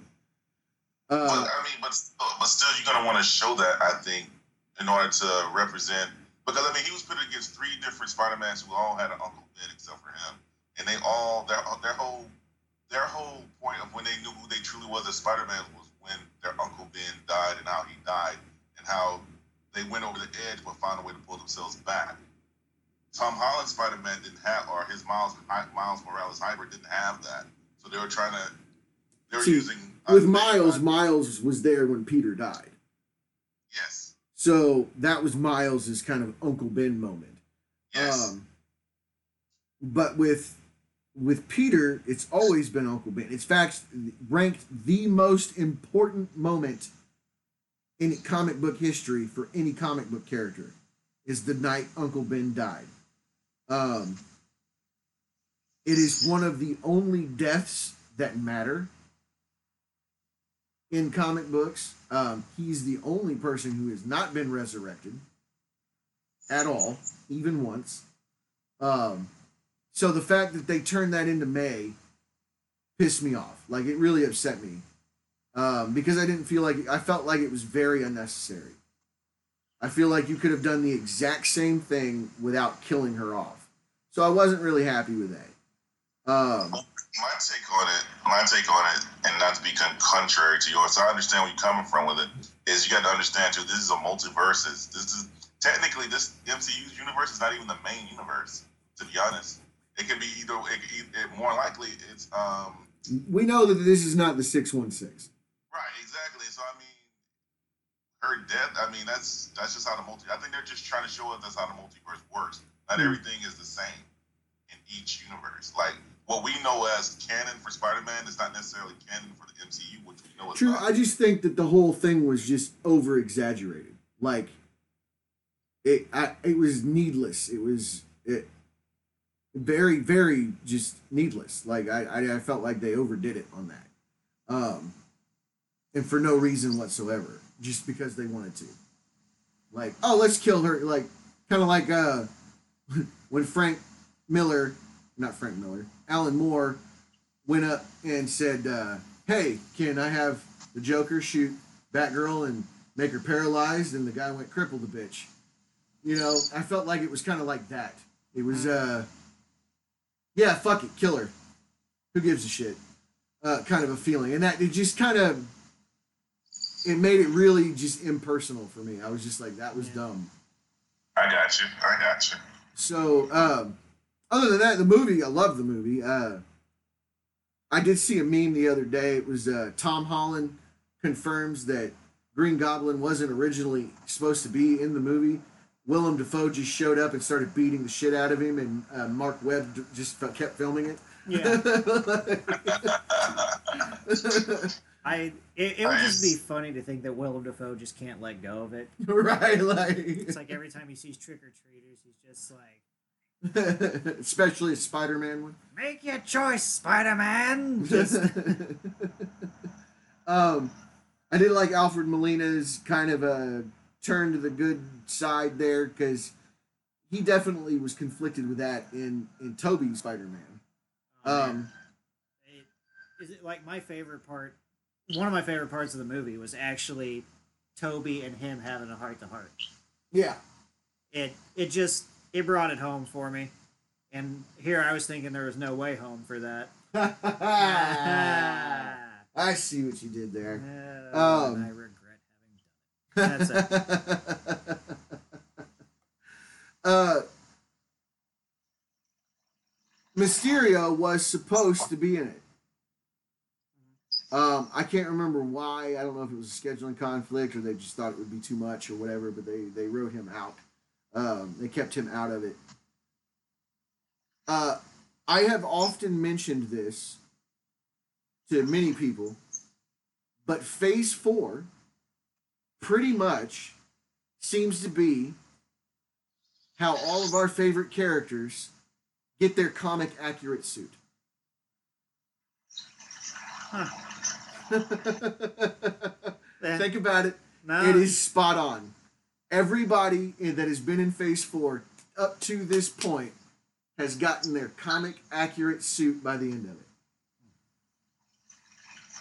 I love it. It's uh, Scarlet Witch looks like Scarlet Witch. At the end of No Way Home, Spider Man has the classic Spider Man suit on. Yeah. Um, and it just keeps. Uh, well, I did say Shang Chi and the Eternals. Uh, we're gonna have to do an episode about the Eternals and the Right. absolute fucking snore fest that it was. no. Like I I have never watched a Marvel movie and actively played on my phone. it was an art house Marvel movie. It I'm was- like I get it, but it just didn't need to be that overwrought. Like it was. By twenty minutes in, I knew what was happening. You realize like they could have shown the individual breaking. They could have cut out all those individual breaking points and put in just all of them at Hiroshima Right, true. and been like, you know, Phastos being like, "Oh my God, what the hell did I do?" right. And then everyone like, "This is what they fucking do," right? Like, so yeah, like tell me that wouldn't have been the breaking point logically for all of them, and you could have lost like an hour of movie. I felt like the Eternals was trying to be Game of Thrones, with two Game of Thrones alums in it, and a character mysteriously having the same name as one of the characters from Game of Thrones, mm-hmm. who was oddly evolved with both of the Game and Th- Game of Thrones alums. Not to mention, I want to punch Kit Harington in his goddamn face. I cannot stand that he is the Black Knight. I cannot stand that he's in Marvel. I do not like Kit Harington. I do not like him, Sam I am. I do not like Kit Harington at all. yeah, I mean, ah, the whole time, like as soon as he said his name was Dane Whitman, like I was watching it with my girlfriend. She's like, Oh, I lost you guys. yeah, she, No, no. she was like, who's He's uh, he's lost sound. I got you. I can hear you now. I got you. Oh, okay. yeah? It just so- paused for a moment for some reason. and she was like, who's that? I'm like, he's the Black Knight. Yeah, hopefully he talks about the Ebony Blade at some point, and he kind of starts to go into that, and I'm like, no, no, no, no, no, don't cut it off. Go back. Right, right, like, Like- yeah. Like th- th- he's more interesting than anything I've seen so far.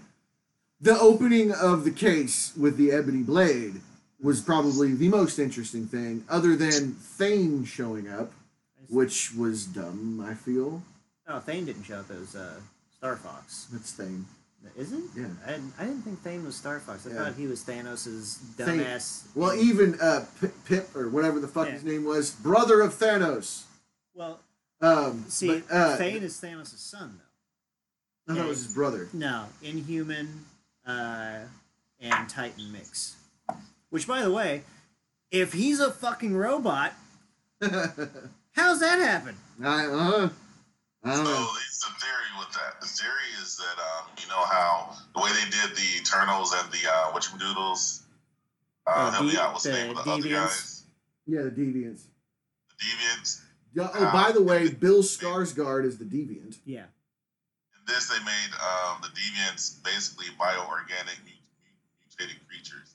That's what the Eternals did. That's what the um, Celestials did. So whenever they Right. absorb another predator uh, that is stronger than they are, they incorporate them into themselves.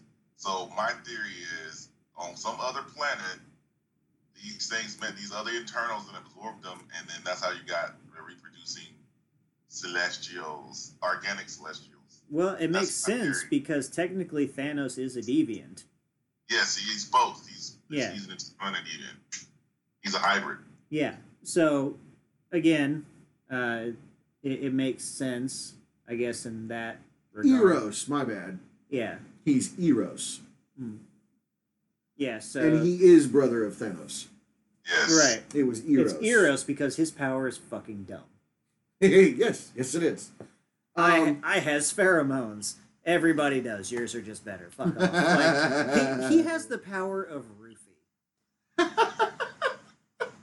if we just want to be honest, and you have a boy band member playing him, come on, oh shit, is that the? Harry Styles. Okay, that's who that was. I had no clue who the fuck that was until It could only go in one direction. Harry Oh. Styles. Everyone's like, it's Harry Styles. Harry. I was like, who the fuck is Harry Styles?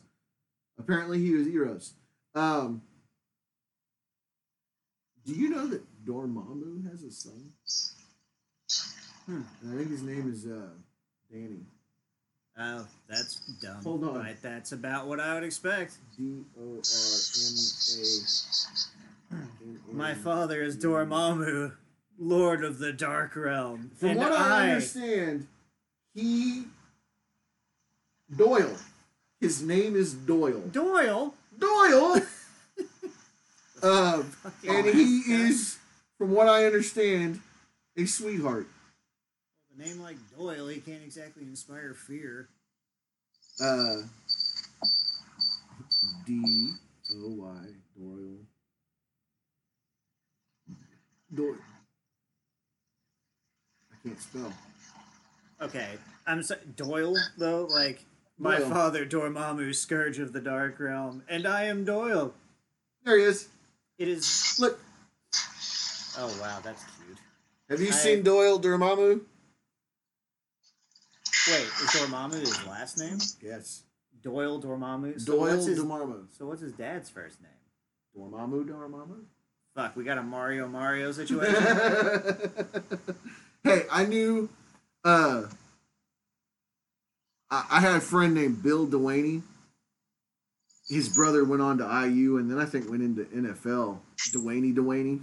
I nice. swear to God, that was his name, Delaney Delaney. Um, his brother was a great basketball player too, but you know, Dormammu, Dormammu. Uh, Yeah. Oh, things that I keep forgetting about because we keep getting off on tangents because we're into the Marvel. Um, Wong is the Sorcerer Supreme. I'm okay with that. That made me twitch. I mean, Sorcerer Supreme. It it doesn't mean anything. Like it just means there's extra sour cream.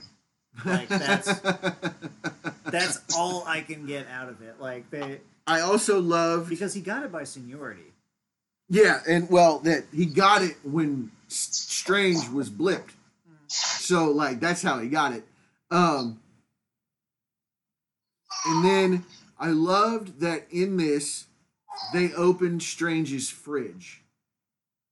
Which has been like I don't know if you know anything about Strange's fridge, but Doctor Strange doesn't eat food. Like he doesn't eat normal food. Like I don't doubt that. Doctor Strange's fridge should be classified a level one hazard because of all the weird shit he's got to eat and creatures he's got to eat just to survive. So like they opened the fridge, like the fridge had tentacles and shit coming out of it, and I was like, dude, Doctor Strange's fridge. I loved that. That was great just to see that briefly.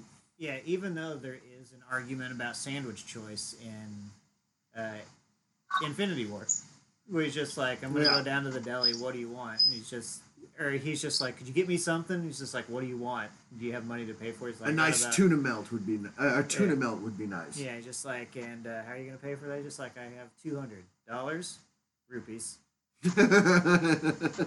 Just like, well, maybe I can have them make you a metaphysical, like ride. Which also real quick goes back to Peacemaker when he's in the cab. This is Corto Maltese money. Could be fifty cents. Could be a million dollars. You don't know. It's not a million dollars. right. So, um, so another thing because we haven't talked about Shang Chi. Have we talked about Shang Chi? God damn, it's been so long since we've done this. Yeah, we're behind. Um, apparently Wong and Emil uh, Blonsky. Blonsky are friends Yeah. that like to go to Shang-Chi's sister's underground fight club and, Okay. and put on a show. To be fair, though, upkeep of Kamar-Taj it's got to be expensive. Plus, Right. they got to pay that Wi-Fi bill. You know. uh, um, I am very interested to see to see Doctor Strange, which we should have gotten in March. But now we're getting in like June, May or June. May. Uh, yeah, May first. Yep. Um,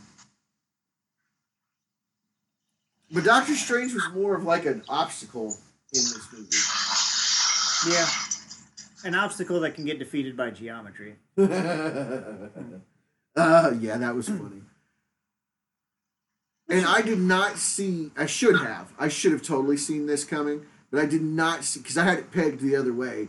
Andrew Garfield's Spider-Man being the dark, brooding one.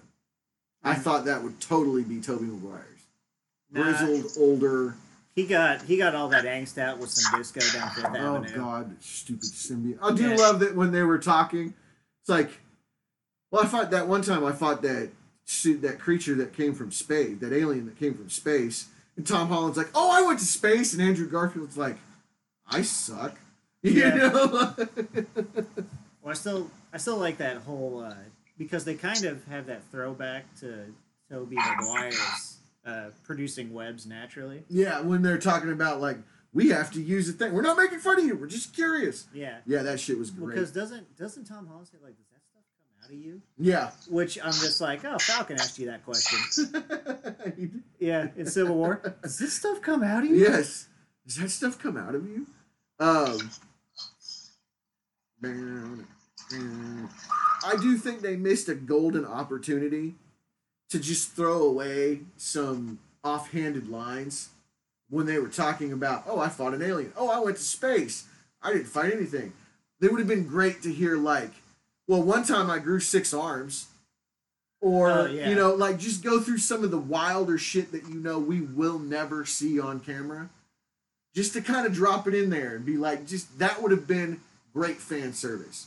There's this time I had six arms, or God, I, this one time I got cloned like a hundred times. Like, just some of the more ridiculous shit would have been great. I feel like it was a real missed opportunity. It was just, they could have expanded on them just bonding. I I love the fact though that I it's funny out of all the Spider-Man in it, Tom Holland was my least favorite in that movie. Like I mean, I I think his is the most Spider-Man like that that movie is the biggest example of Spider-Man being Spider-Man I've ever yes, seen. yes, it is. But- Absolutely, 100%.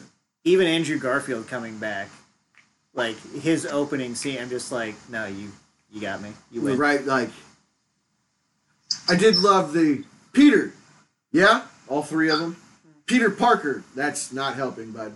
You Yeah. know, like he keeps trying to talk them, talk to his Peter, but keeps saying these just general things that affect all three of them.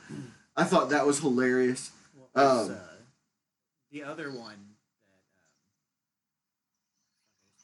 that um, oh I, I keep hearing now that Tobey Maguire is supposed to show up again in Doctor Strange.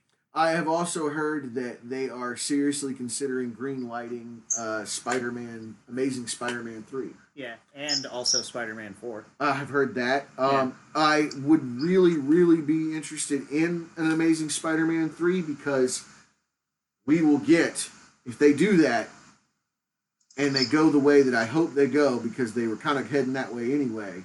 But we won't have a Mary Jane. We will have a Felicia Hardy. Yeah, that's right. I have been dying for a black cat. Well, she was supposed to be in Spider-Man Four with John Malkovich as the Vulture. And they also had like a black and silver movie lined up where it was going to be Black Cat and Silver Sable. Um, I think they've ditched that idea, which is probably a good one. Because Um, at first, when you said black and white, I was just like Spider-Man Noir. black and silver. Yeah, I would be down with a Spider-Man noir movie. only if it's again. Live action. Don't care. It's Nicolas Cage. I do. I, do want another with If- uh, if I could- Wonderland. if I could hear him just say, "And everywhere I go, the rain follows," or, or no, the wind follows, and the wind it smells like rain. Yeah. I'm good. I am hoping he will show back up in the Across the Spider Verse Oh yeah. part one and two. I, Um, I need. I, I just need an entire series of Nicolas Cage and an sidekick traveling around solving mysteries like a modern day fucking Scooby Doo. uh, That's what I need. I, I I want an entire another Willy's Wonderland. I don't want any more backstory. I don't want Nicolas Cage to say he can say one word. Because it'll be one word more than he said in the last movie. But I do not want him to say anything else. I don't want to know anything else about him.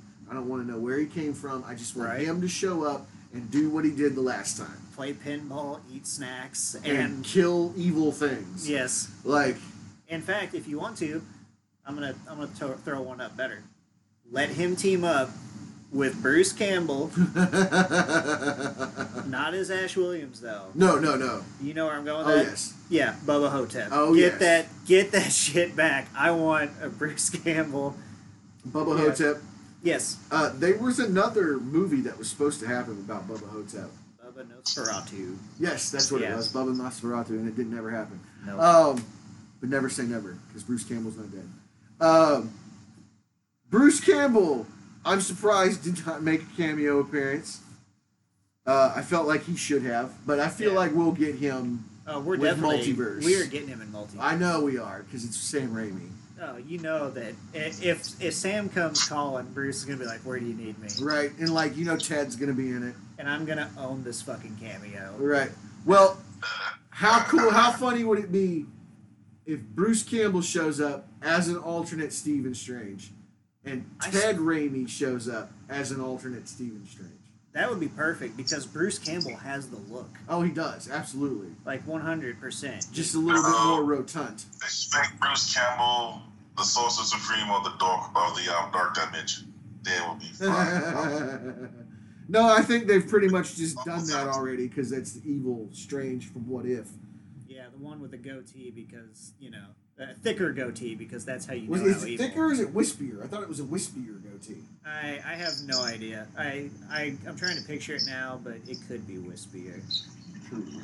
Like it, yeah. I don't know. Facial hair and facial hair thickness compared to wispiness and twirliness is how you determine evil. Um, oh, speaking of, we got the strange aspect and everything. Uh, really, really nervous with the source material they fucking picked for this movie. One More Day was not really fan beloved. In fact, One More Day was pretty much critically and fanatically panned by everybody when Marvel did it. And this is the storyline. They were like, you know what? Everybody hated one more day. Let's do that one. Like, I I feel like that was kind of like uh, it was kind of like Eric Kripke whenever he said they were going to do Herogasm was just like you guys thought it couldn't be done. Well, guess what? Gauntlet Throne, motherfucker. I'm still surprised, and I won't believe it until I see it. Yeah, And if it's not super debaucherous, I'm done. That's all I've got to say. If they're gonna do Herogasm, it better be the hoariest thing I have ever seen in my life. Just debauchery and disgustingness, because that's what Herogasm is. I mean, given what we saw season two end on, I haven't seen the end of it yet. Okay. I'm like two episodes back. okay. I'm not gonna say that then Done, because man. Get her done. I know, and I'm so behind. Uh, I lost Prime for a minute. My mom did. yeah, I, I just leech her Prime. right. Uh, she leeches my HBO and my Disney, so it's It's it's, okay. what everybody Right. does. Right. And I pay for certain ones, she pays for the other ones. Um, but uh, yeah, she lost Prime, and we're waiting for her to get it back so we can finish it up. But uh, yeah, it, it I gotta see it. I can't wait to see it. It's so good. yeah, I I can't wait for that one. But Uh, Jack Quaid is also on Lower Decks, and he's also in the new Scream movie. and he's also in the Vox thing, Legend of something or other. Vox. Uh, it's based off yeah. of a game. I'll Apex. Legends, maybe. Oh wait, League of Legends? Maybe. The, the arcane thing? Something like that. He's one of the characters in it. I've only started watching that. He's got the. Uh, no, it's the thing from uh, the Critical Role people. Oh, The the anime, the cartoon they're doing. I don't know. He's one of the characters in it. All I know is that League of Legends show Arcane is fucking great. It's about the girls. Yeah. Yeah, I haven't seen it yet. Oh my god, you need to watch. Like, I, like I've I- seen cosplays from it. I'm, I'm- like, what the fuck? And then I'm I found only- out that I'm only a couple episodes into it, and I, I used to play League of Legends a lot, and I love it. Huh, I'll have to check it out. Yeah. Most of my uh, TikTok people that cosplay have been doing the shit out of it. So, Oh, there's some really good ones you can do from that. oh yeah. However, I I'm kind of hoping like uh, we're right at two hours, but I'll just leave it on this thought. There is a character that is just a surly pirate in League of Legends whose name is Gangplank, and I swear, it, like I, I had to look it up after I heard it the first time because I'm like that can't be right. right. Uh, he, I quite literally sometimes when you click and he walks forward, because it's one of those MOBA kind of games, you know, it's a. I swear to God, he says something to the effect of "pillage the bunghole." and It's an uh, yeah, and sometimes you just call down cannon strikes with him, and he just is a surly pirate. Nice, very nice. I, I, I dig it. Fuck it. Um. So Spider Man, I, I love it because they came out and said that Spider Man, that Tom Holland is contractually obligated to do three more, Yes, and then please. he came out and said that he doesn't know if he's going to do another three more, and I'm like, well, you have a contract apparently that makes you say that you're going to do at least three more, so uh, you better talk to somebody about that, bud. um, but I would be okay with a new Spider-Man. We would really use a new Miles, like a, do not even a new Miles, a Miles. We haven't had a Miles yet. I mean, why don't you just set the new trilogy up if you want to pass it on? Just it's a whole trilogy geared towards slowly handing the torch over to Miles Morales. or I'd even be okay with Gwen Yeah, introduce him or her or whatever at the end of. because of we've had no Gwen in any of Tom Holland's. yeah introduce introduce her at the end of four. Number Yeah. five, she starts to develop like the powers more, and they kind of team up together. And then number six, he's like, "You don't need me." Like, So, like- sorry, And we could also have like a proper Mary Jane. Because Gwen's whole thing is she's the drummer for the Mary Janes and Mary Jane Watson is the lead singer. yeah, So like we could have a proper Mary Jane, even though in her universe, I'm pretty sure Mary Jane I have I'm behind on Spider Gwen. I think I'm only in the second run. Uh, but I'm pretty sure Mary Jane becomes Carnage and her whole thing is she's in love with Gwen. Hmm. So So here's something kind of funny to think about. They can technically do that because did they just write out MJ and Ned, yeah, pretty Yeah. much. Yeah, okay, pretty much. Again- And, well, the fact that Ned is in the comics, Miles' best friend and Yeah. roommate, uh, and like I said, I've been pretty pretty loud and uh, and abrupt, uh, you know, very loud and outspoken about this Tom Holland Spider-Man is just a whitewashed Miles Morales, Miles Morales, because everything about him, the the school, the you know, the youngness of everybody, because I mean, Aunt May is an old woman. Let's just face facts. Aunt May is an old woman, and Marisa Tomei is still very doable. that's never gonna change. I'm I'm just throwing it out there, like Unless uh, she turns like Jane Seymour, Helen Mirren, uh, maybe. Holly Hollywood. Uh, if she doesn't want to, she doesn't have to. This We'll is true. This is very true. Yeah. And I feel like she's only gotten more beautiful over time easily. because she was very chubby cheeked, very childish, cherub looking as she oh, was cherub, younger. like yeah. And then as she's gotten older, it's just like, oh god, she's a stunner. Um, I don't know. I've always I've always had a crush on her. It doesn't matter. yeah, Marisa Tomei, she's hot. the hotness. Um, Talented. Like very. God. Okay. Yep. No. RBG, What's up? you have anything else to say? Did you anything stick out for you? No, I'm I'm pretty good. I'm I'm good. I don't have anything to add to our conversation with Spider-Man. Yeah. I I don't either, except for the fact that I think Morbius is gonna blow. Um. I just don't see it being good. Like even the previews, it's like I. Usually, at least, I can even get my girlfriend to kind of humor me and be like, eh, you know, maybe that's worth seeing. She saw this trailer and she's like, nope, that looks like shit. So, I, I got nothing for that. I, I mean, I don't know. The the Sony the Sony Spider Verse thing is hit or miss for the most part. Like Venom is very much I'm on the fence with. It's like eh, I really, really want to see this Carnage. Hmm. Because, I mean, I haven't seen it yet, but I've seen so many things. Hmm. Nothing to spoil the movie, just the end credit scene. Uh, but Woody Harrelson's Carnage, I have to see it. Yeah, I have to see it. I mean, if Woody Harrelson channeled even a little bit of his character from Natural Born Killers, he's going to be perfect. Yeah. So, um, and I keep forgetting that Natural Born Killers was written by Quentin Tarantino. Yeah, he doesn't like to associate it- himself with it though because Oliver Stone redid a lot of it. Yeah, this is true. Yeah. Alright, so okay, so like on Spider Man, I have no comment, but when you talk about Venom, um, Carnage, um, from watching that, I really think they need to develop a Shriek series. Oh, okay. That's just me going there because I, I think that that Shriek character was developed. Wasn't Shriek the from chick from um, Pirates? Yes. Yeah, Tia Calypso? Dalma Yeah. Yeah. Tia Dalma. Yeah, that's right. Tia or Dalma. Calypso, yeah, either or. Uh, yeah. She's uh, She's she's the one who she made, makes me feel things. She's the one that uh, you know made sure Davy Jones had a locker, but she was. I mean, let's just face it. She was bitchy enough not to give the rest of the monkeys a locker. right. Yeah, right.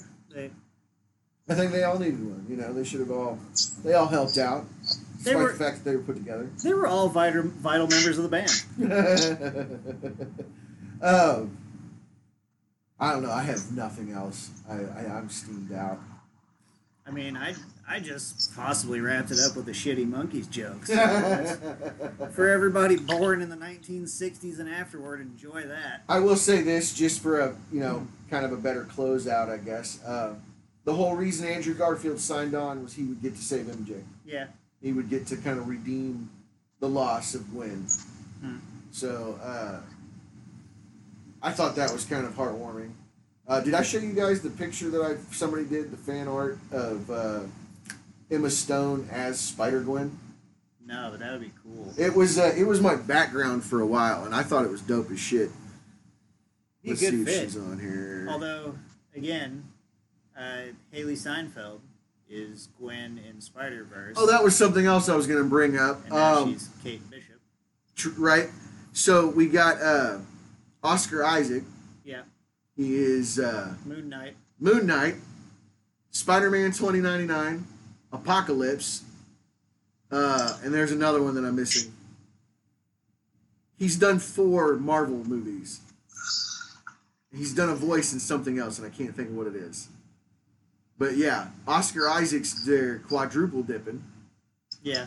Um, However, I mean, let's just face it. Apocalypse was uh, nothing to marvel at. no. Ha ha! Shit.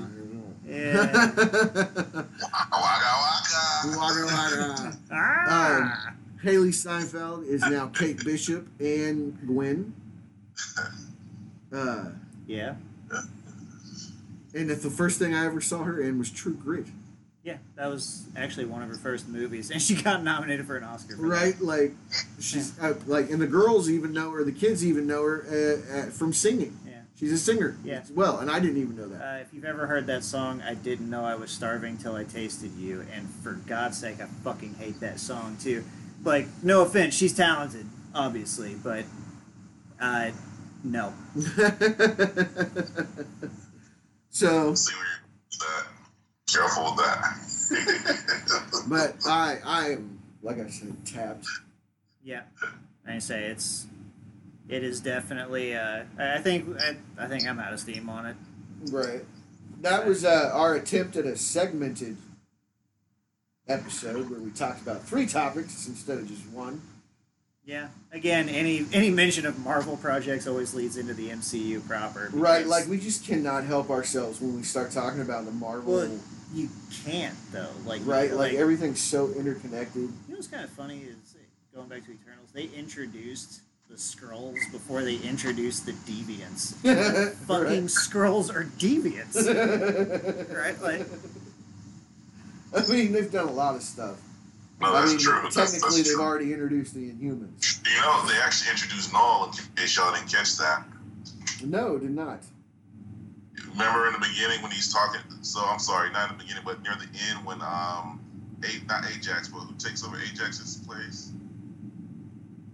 You talking about Ikaris or uh, Not Circe? Ikaris. Um, the other, the, the, the Ikaris love interest oh, was also. Sersi. Yeah.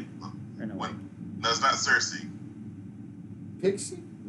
The one who can transmute is that Sersi? I No, thought Sersi was, was. um, Angelina Jolie's character. no, no that, was, Thena. Thena.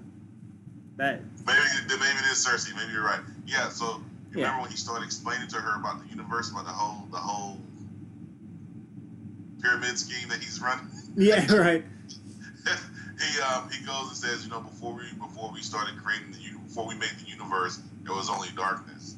Oh yeah. Yeah. That's I did catch Noel. that. Noel was like, that's why he attacked the, the Celestials because they came in bed. He was like, no, I was here before you started creating universe, before you put light into the universe. So, that's the whole Noel thing.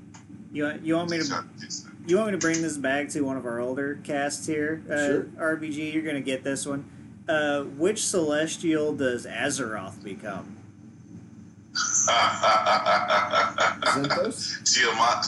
I, right. Yeah, exactly. I, well, World of Warcraft or Warcraft in general has a bigger plot line that there are dark ones and ancient ones, more toward the light, who basically foster life of other celestial beings inside of planets. Damn. Did they take that Oh. straight from You Warcraft? heard, okay, I know this is this is a tangent, and we're trying to end this. Maybe. But you're talking about Blizzard right now. You know that Microsoft just bought them. Yeah.